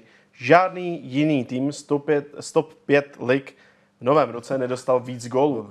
Za nima je Frozinone s 22 inkasovanými góly. Ty odehráli teda jenom 7 zápasů, ale to je šílená bilance. Ale A ten Stegen se vrátil po zranění a hnedka dostal ochutnat polivčičku. ale, ale zase, eh, jako tam je jedno, kdo tam bude stát, jako ve chvíli, kdy to prostě ta obrana prostě... To je právě, tak to myslím. No, Jsme se tady o tom bavili už v tom minulém podcastu, kdy jsme tady komentovali Barcelonu, že jo? Jako nezlobte se na mě, ale to je to přece není špičkový manšaft. Hmm. Je to pravda? Tam momentálně jsou tam, kde jsou. Ta defenziva Co je je ti platný, když dáš tři góly, tři góly a dostaneš tři doma od posledního manšaftu, tak je něco špatně. Ne? no a teď se bavme, Zachraňujete 16-letý kluk, Jamal, skvělý výkon. No. Ten bere individuální rekordy, nejmladší hráč, který dokázal dát eh, takhle dva góly, ale k čemu mu to je, když to vlastně ani pořádně nemůže mít radost. Ale k čemu se chci dostat? Uh, souboj s Neapolí. Teda v téhle sezóně taky úplně nezáří, ale když se podíváme na to, koho mají v ofenzivě, protože samozřejmě přijde eh, teď eh, zdravě naštvaný eh, Osimhen, který nevyhrál teda africký pohár. A zase se blíží léto, přestupový období, zase se budeme mluvit o tom, kam, kam foukne pryč. A tady může sfouknout celkem, nechci říct jasně, ale je to docela reálná varianta, že Neapol klidně může využít toho, jak bídně hraje Barcelona v obraně a postoupit. I když bych já osobně při tom u polosu jsem jednoznačně řekl, že Barca to zvládne. Já s tebou souhlasím. Já s tebou souhlasím a, a tím, jak se i prezentuje v letošní sezóně uh, Neapol, Napoli, tak uh, se mi to nelíbí. Nelíbí se mi to opravdu proti tomu loňské, loňské sezóně, kde byli fantastický, tak uh, opravdu nevím, to je, pro mě to jsou veliký otazníky, nejenom, že odchází, nebo odešel trenér, že jo, ale něco mi tam nehraje. no, podle mě po sezóně stoprocentně odejde Osimen, to se samozřejmě ví. A Bůh ví, jestli neodejde Kvara a Neapol půjde jenom dolů. Jako nevidím tam vlastně teď tu tendenci jít směrem nahoru. Už v téhle sezóně se ukazuje, že je to oproti té minulé sezóně špatný. Nedá se na to tak hezky dívat ani. A bez těchto hráčů navíc zase tam bude potřebovat nějaká obrana. To, to, že minulou sezonu to dotáhli až pro titul, samozřejmě to byla uh, věc, která se asi moc nečekala. Byla to taková jízda jako v letošní sezóně Leverkusenu. A eh, přesně zase jenom říkám, tohle jsou ty týmy, které dokážou jednou za čas vyletět, ale těžko se udrží na tom vrcholu. Tam pořád uvidíš Inter, Juventus, hmm. uh, AC Milan, ale těžké tady se vidíš- tam držet rok co rok. Tady vidíš, že ztratíš trenéra, co to znamená. Jo, teď jsme se bavili, když se vrátíme zpátky Leverkusen, co by to znamenalo pro Leverkusen, kdyby odešel Xabi Alonso. Hmm. I tohle to se může stát. A pak ti odejdou dva, tři klíčoví hráči a najednou tady stojíš úplně někde jinde. U Španělska zůstaneme, protože uh, chci tady zmínit, že Tomáš Vaclík eh, se vrací údajně do Španělska, mělo by to tak být, uh, do Albacete, Když se rychle podíváme, si už to není potvrzené, Podívej se. mělo to být do víkendu. do ale... druholigového týmu. Uh, ten jeho úmysl je jasný, chce víc chytat a štace mm, v MLS New England Revolution mu vůbec nevyšla. Co jsem se dočetl, tak to, že tam nedostal čuchnout, bylo dílem trenéra Golmanu, který údajně v New England Revolution rozhoduje o tom, kdo bude chytat. Trenér Golmanu nikoli samotný kouč jako takový. Trenér Golmanu ho údajně neměl moc v lásce a poslední soutěžní zápas, který Tomáš Vaslík odchytal, byl za Huddersfield 18. dubna minulého roku. Takže je bez praxe. A otázka, kterou to chci vykopnout, může tím, že bude chytat za druholigový tým ve Španělsku, bojovat nějakým způsobem ještě o euro, protože on by samozřejmě strašně chtěl. No, jedna věc je chtít a druhá věc je samotná realita. Jo. Jestliže nemáš praxi, nebudeš chytat, tak to nemáš co hledat. Druhá věc je, vrátím se k tomu, když eh, máš eh, trenéra Golmanů, tak eh, i z vlastní praxe většinou vždycky ten trenér Golmanů doporučuje Golmana, který by měl chytat. Od toho tam ten trenér Golmanů je. A ten ti musí říct ten feedback k tomu, ano, je dobrý, nebo tam půjde ten další. A s tím já i souhlasím. Takhle by to mělo fungovat. No ale když si tě přivede trenér jako takový nebo vedení klubu a trenéra Golmanu eh, se mu nezalíbíš, hnedka tě vyřadí z kádru svým způsobem. To nevíme, chápeš, to, to, to nevím, já ne, neznám tyhle ty, ty podbody, které tomu rozhodují nebo rozhodovali. Když tě ten trenér Golmanu takýmhle způsobem diskriminuje, se dá říct, že jo? tak to musí být nějaký podtext, ale nebo ne? Tak přece z tohoto pohledu, já jako, kdybych byl na jeho místě, no tak chci vysvětlení proč. A jdu třeba i za tím hlavním trenérem a pak musí A on v rozhovoru říkal, že se s ním nikdo nebavil. Oni No tak to špatný, a... ale tak to je špatný, ale tak to je, to je právě to špatný, že jo?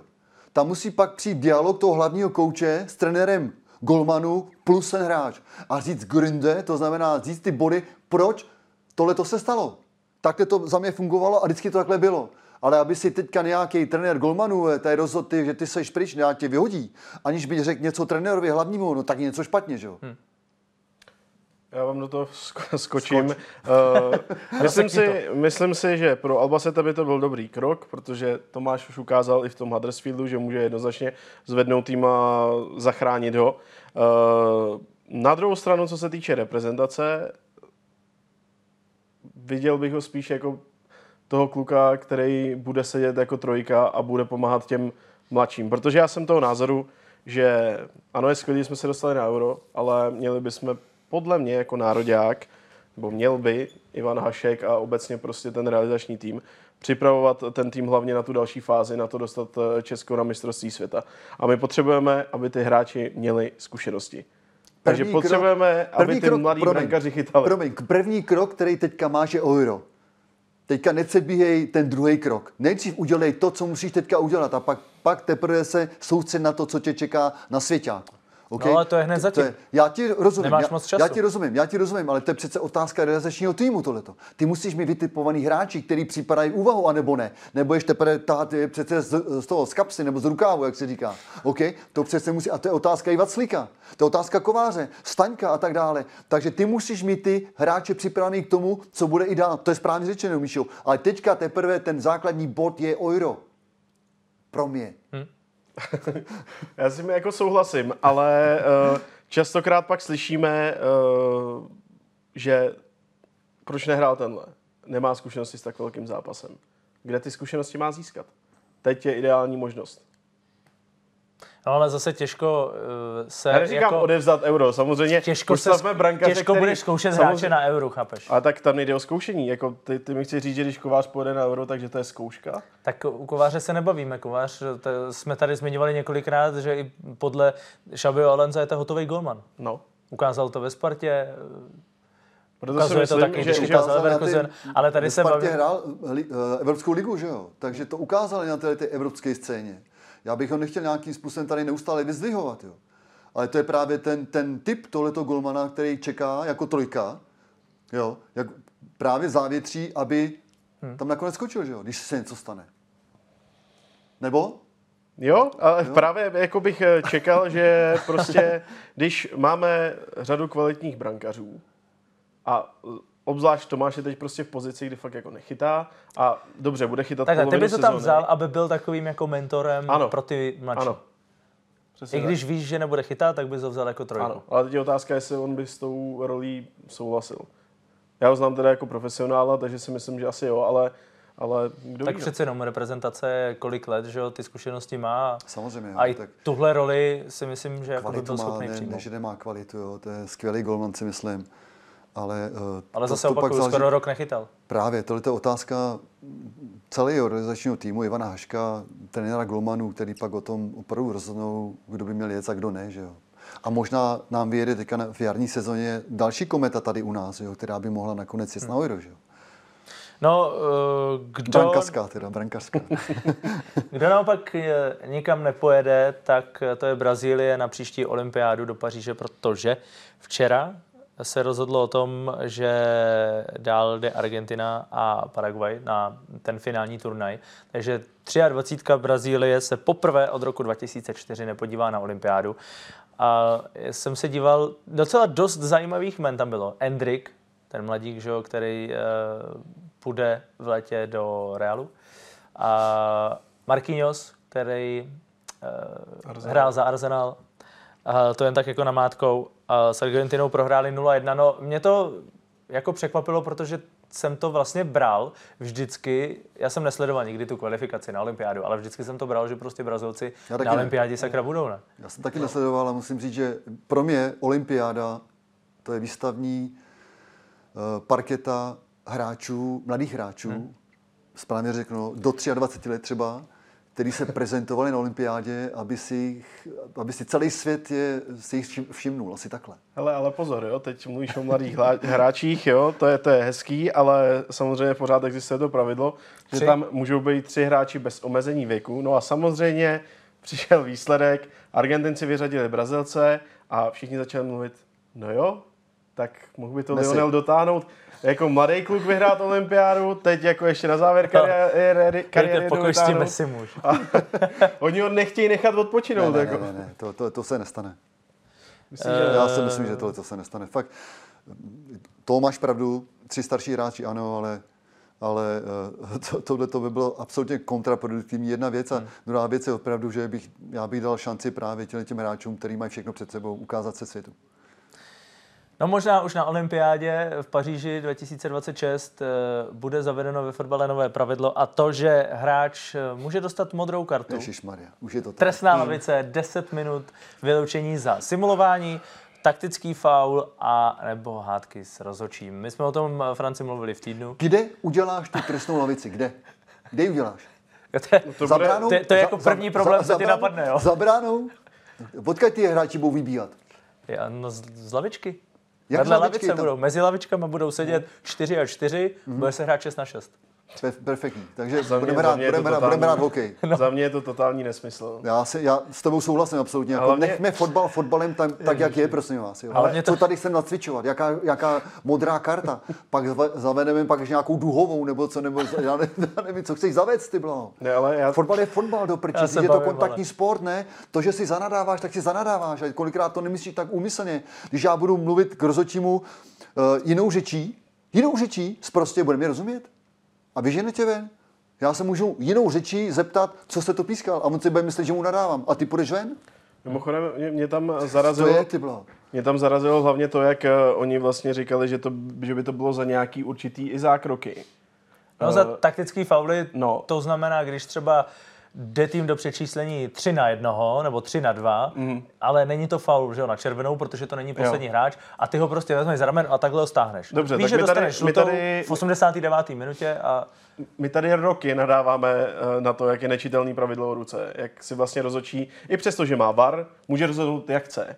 Jak se sakra určí hranice toho, co je modrá, co je žlutá, co je červená. To je, to je, to je první, co mě napadlo, že vlastně jednak vymizí žluté karty, protože žlutou kartu pak dáš za nějaký eh, sklus, teda dobře, ale spoustu těch žlutých vymizí. To je jedna věc. A druhá věc je, že vždycky zase bude jenom o tom, jak ten rozhodčí se rozhodne, co bylo moc, co málo.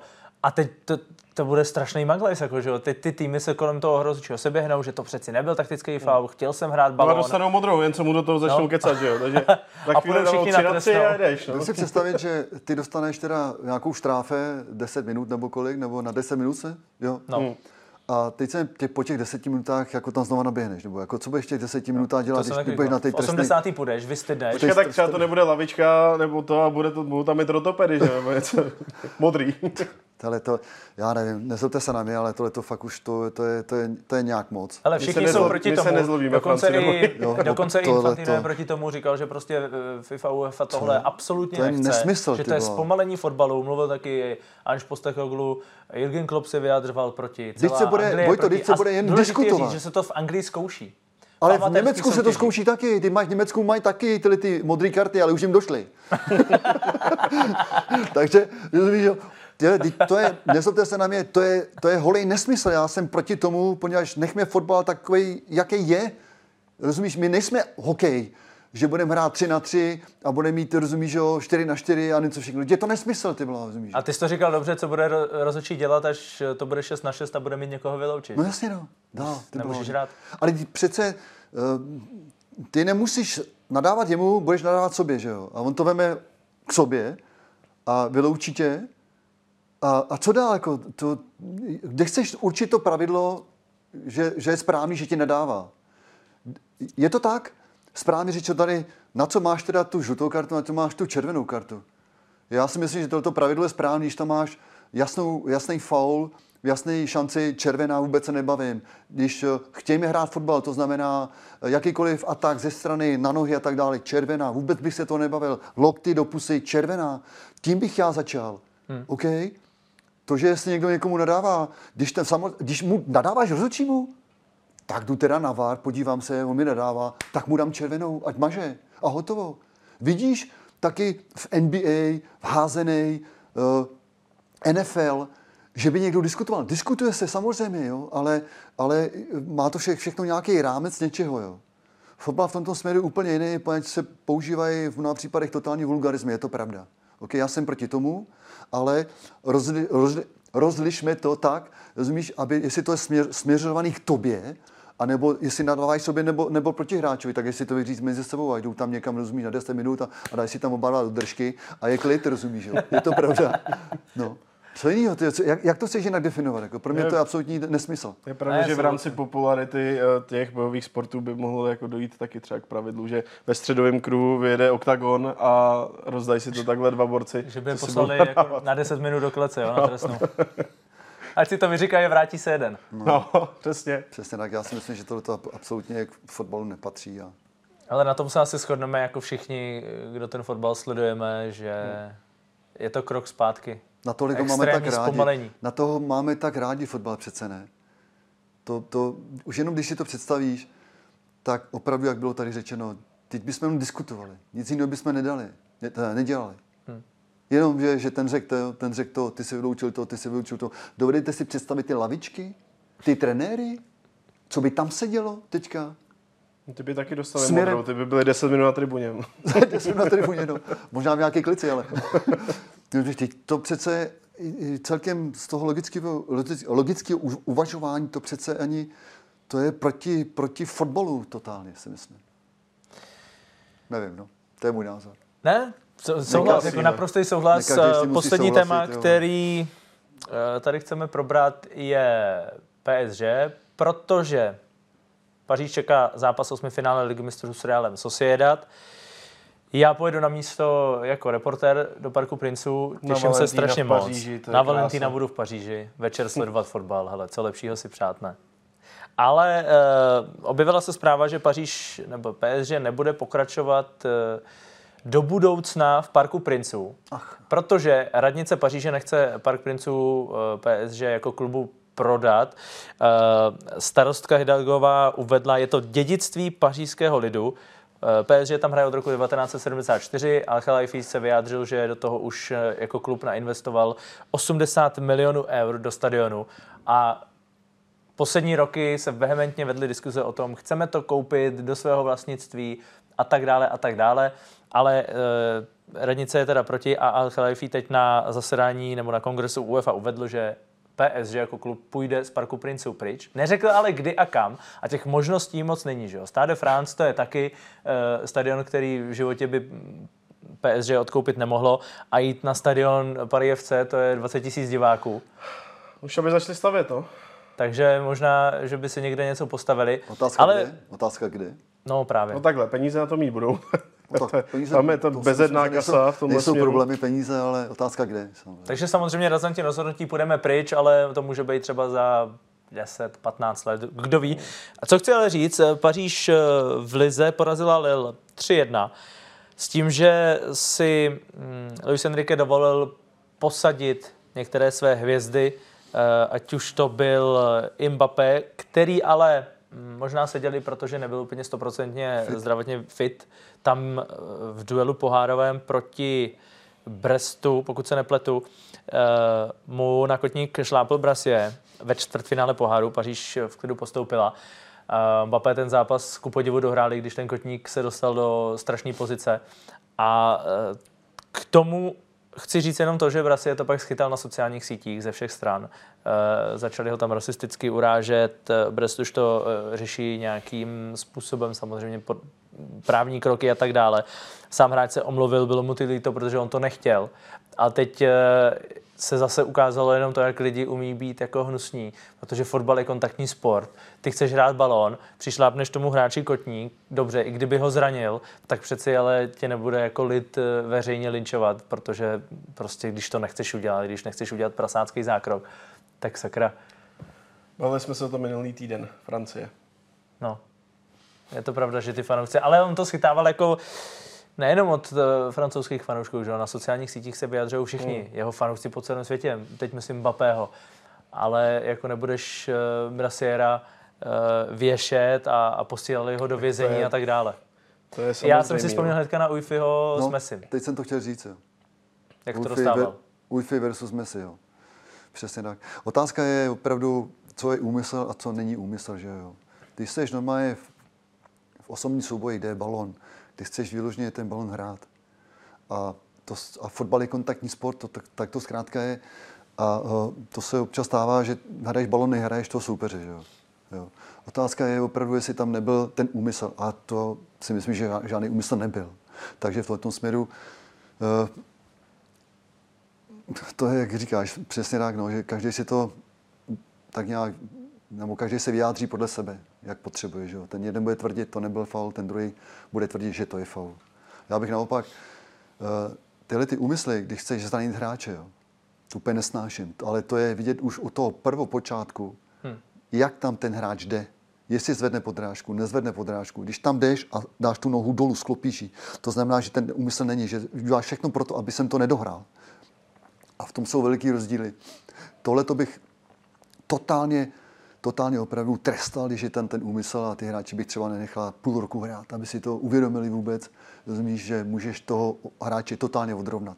Ale správně tak řečeno, tady nebyl žádný úmysl, rozumíš, tady to byl normálně situace, která se stane pětkrát, šestkrát třeba za zápas, možná i víckrát, když je to hodně kontaktní. Jo?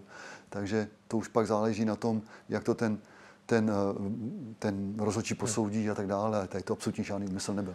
Michal, jak vidíš eh, Paříž v souboji s Realem Sociedad a, a, a, a vůbec v Lize mistrů? Uh, Ligu mistrů Paříž nevyhraje. To si jsem no, dobře. 100% jistý, ale... Souhlasím s tebou, protože to bude Bayern. uh, 100% s tebou nesouhlasím. Po jsem taky nesouhlasím. 100% s tebou nesouhlasím. ale uh, když se to nalosovalo, tak podobně jako u Barsi jsem měl celkem jasno, že to nebude mít PSG jednoduchý, jenomže doteď Real Sociedad ztratil formu. Hmm. Přestal dávat góly. A pokud se nenastartuje, tak jako nebude mít šanci. Já si myslím, že Paříž postoupí možná i proto, eh, Luis Enrique ukazuje, že nic nepodceňuje a prostě pošetří si ty hráče, protože mají zase velký náskok v lize, takže si to může dovolit a podle mě postoupí.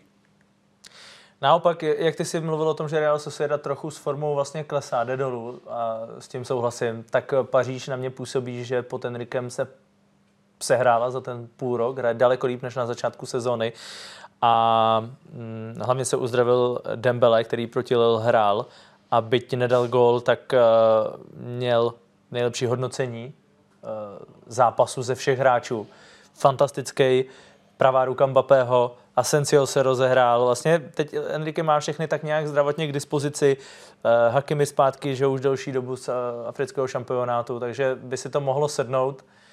Taky souhlasím, že Paříž ligu mistrů nevyhraje, ale mohla by dojít daleko. Já s tebou souhlasím. Nějaký semifinále tam cítím. Já s tebou souhlasím, poněvadž oproti minulým letem, je to správně letům nebo letem? Letům oproti minulým letům je to úplně jiný manšaft. Už to není ten soubor individualistů, je to týmový manšaft, který v mnoha případech opravdu ukazuje, jak, v čem je jeho síla. A to dokázali teďka. Mape nehrál a spol a další nehráli. Přitom ten výkon byl zodpovědný, dobrý. Jo, mně se to líbilo. Byl tam cítit z toho opravdu náboj, chci to utkání vyhrát a mají obrovskou motivaci teďka v Lize mistrů. A já si myslím, že půjdu daleko dál. Já šetřu, že to semifinále letos opravdu je ve hře. Já jsem zvědavý, kdy se vypálí ven ta informace, jestli Mbappé odchází nebo neodchází. Což si myslím, že může mít taky jako dost důležitou roli. Myslím si, směrem, že to ne- směrem k dalším Myslím si, spoluhráčům. že to nevypálej dřív, než vypadnou z ligy mistrů. Dokud budou v lize mistrů, myslím si, že ta informace ve nevíde. Jako otázkou je, jako nikdy není ideální čas na druhou stranu, ale tak proč by to nemohli říct až, až po sezóně? Jako, Mm, No, já jsem hlavně zvědavý, což je, stát se to může. Ve chvíli, kdy se ve čtvrtfinále třeba potkají s Reálem. Tak tam bude taková mediální bitva, že se vsadím, že španělský média budou tak šťourat, Tak tlačit. Že minimálně, že minimálně jako uh, bude muset přijít zase reakce od prezidenta PS, že prostě něco dementovat a tak. Ale to není příjemný. Třeba, prostě. třeba není. zůstane. Teď se ho na to ptali taky. Ptali Třeba- se na to i Hernandeze a ten říkal, my jsme se domluvili jako tým, že se o tom nebudeme tady Bavit. bavit. Pro nás je to totální tabu, Jo, neřekneme souhlas. vám nikdo tady nic. Ale Chalajfi na tom eh, zasedání UEFA taky se ho na to ptali. Řekl, my jsme jasně s Mbappem domluveni a až přijde ta vhodná chvíle, tak oznámíme, co se bude dít. Přesně tak, přesně Ale do té doby nic. A vlastně ono už se to propálilo. Už se o tom píše jako hotové věci, že, že jenom se čeká na to, kdy to vyjádření přijde. Takže myslím si, že teď už jako víc nemůže přijít a i když před zápasem třeba s Realem Madrid se v tom bude šťourat, tak co vyšťourají? Nic jiného, nic jiného navíc neřeknou. Přesně tak v mnoha případech všechno, když už bylo předtím uděláno, tak se většinou nestalo. ne, tak to je. Ne? I to se může stát, že nakonec zůstane. Že? A dokud nevystoupí Mbappé nebo Al a neřeknou, je to takhle, tak eh, se nic nezmění. Ty spekulace tady pořád budou a všichni už vlastně Mbappého oblíkají do dresu Realu, tak je to jedno. Vem si to, že budou hrát uh, semifinále třeba Ligy mistrů, nebo budou hrát dokonce finále. I to se může stát. Proč by se to nemělo stát? A dokonce vyhrajou lig, uh, to Ligu mistrů. I tak se může stát, že třeba zůstane, že jo? Hmm. Možně je všechno. Možná je všechno, přesně tak. Tolik asi tohle téma. V rychlosti jenom uh, pochválím Lyon, který dokázal otočit zápas s Montpellierem a zase se odstřelil pryč od záchrany. Zaplať a, pánbu. Uh, asi všichni to vidíme rádi, protože Lyon tam patří. dva z posledních tří zápasů Lyonu, Olympico a teď proti Montpellieru. To je úplně jiný Lyon. Ale. Na druhé straně tabulky NIS nezvládlo druhý zápas s přímým konkurentem, předtím remizovali uh, s Brestem, teď prohráli s Monakem, ale co mě zaujalo, druhé až šesté místo je ve čtyřech bodech, takže ač je PSG odstřelené, tak je o co hrát a bude to zajímavé a samozřejmě řík, neříkám to náhodou, protože jdeme poutat. Začneme ligou mistrů, to musíme, protože Valentín na to kašlem, ale Liga mistrů. Úterý Koraň City, středa PSG Real Sociedad a Lazio Bayern na našich obrazovkách.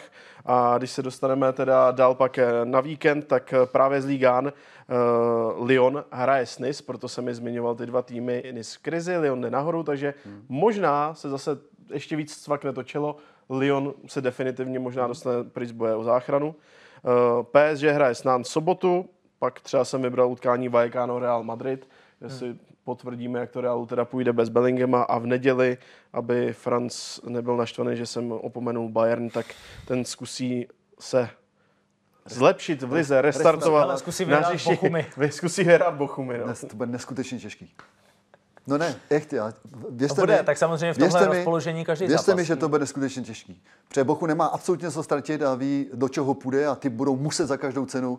Čeká nás velice zajímavé utkání. Já to moc tak jednoduše nevidím. No, není o víkendu tolik šlágrů, jako jsme si zvykli teď v poslední době a během tohoto víkendu, minulý víkend, to byly taky velké šlágry ve všech ligách. Ale startuje Liga mistrů, co jiného, až bude zase hrát ta znělka, budeme mít husí kůži, já se na to extrémně těším. Jsem rád, že budu přímo v Paříži. Závidím ti. A já se zakomentuju dva zápasy, takže. Přesně tak, zase ty budeš mít hezký zápasy na komentování a, A budu držet palce. pošlu vám pozdravy, kluci. Tak jo. My děkujeme za pozornost. Eh, Připomínám, že jsme i na Instagramu ve skluzu, tak tam hoďte follow, dáváme tam aktuality a budeme se těšit zase příští pondělí. Mějte se krásně. Čauky.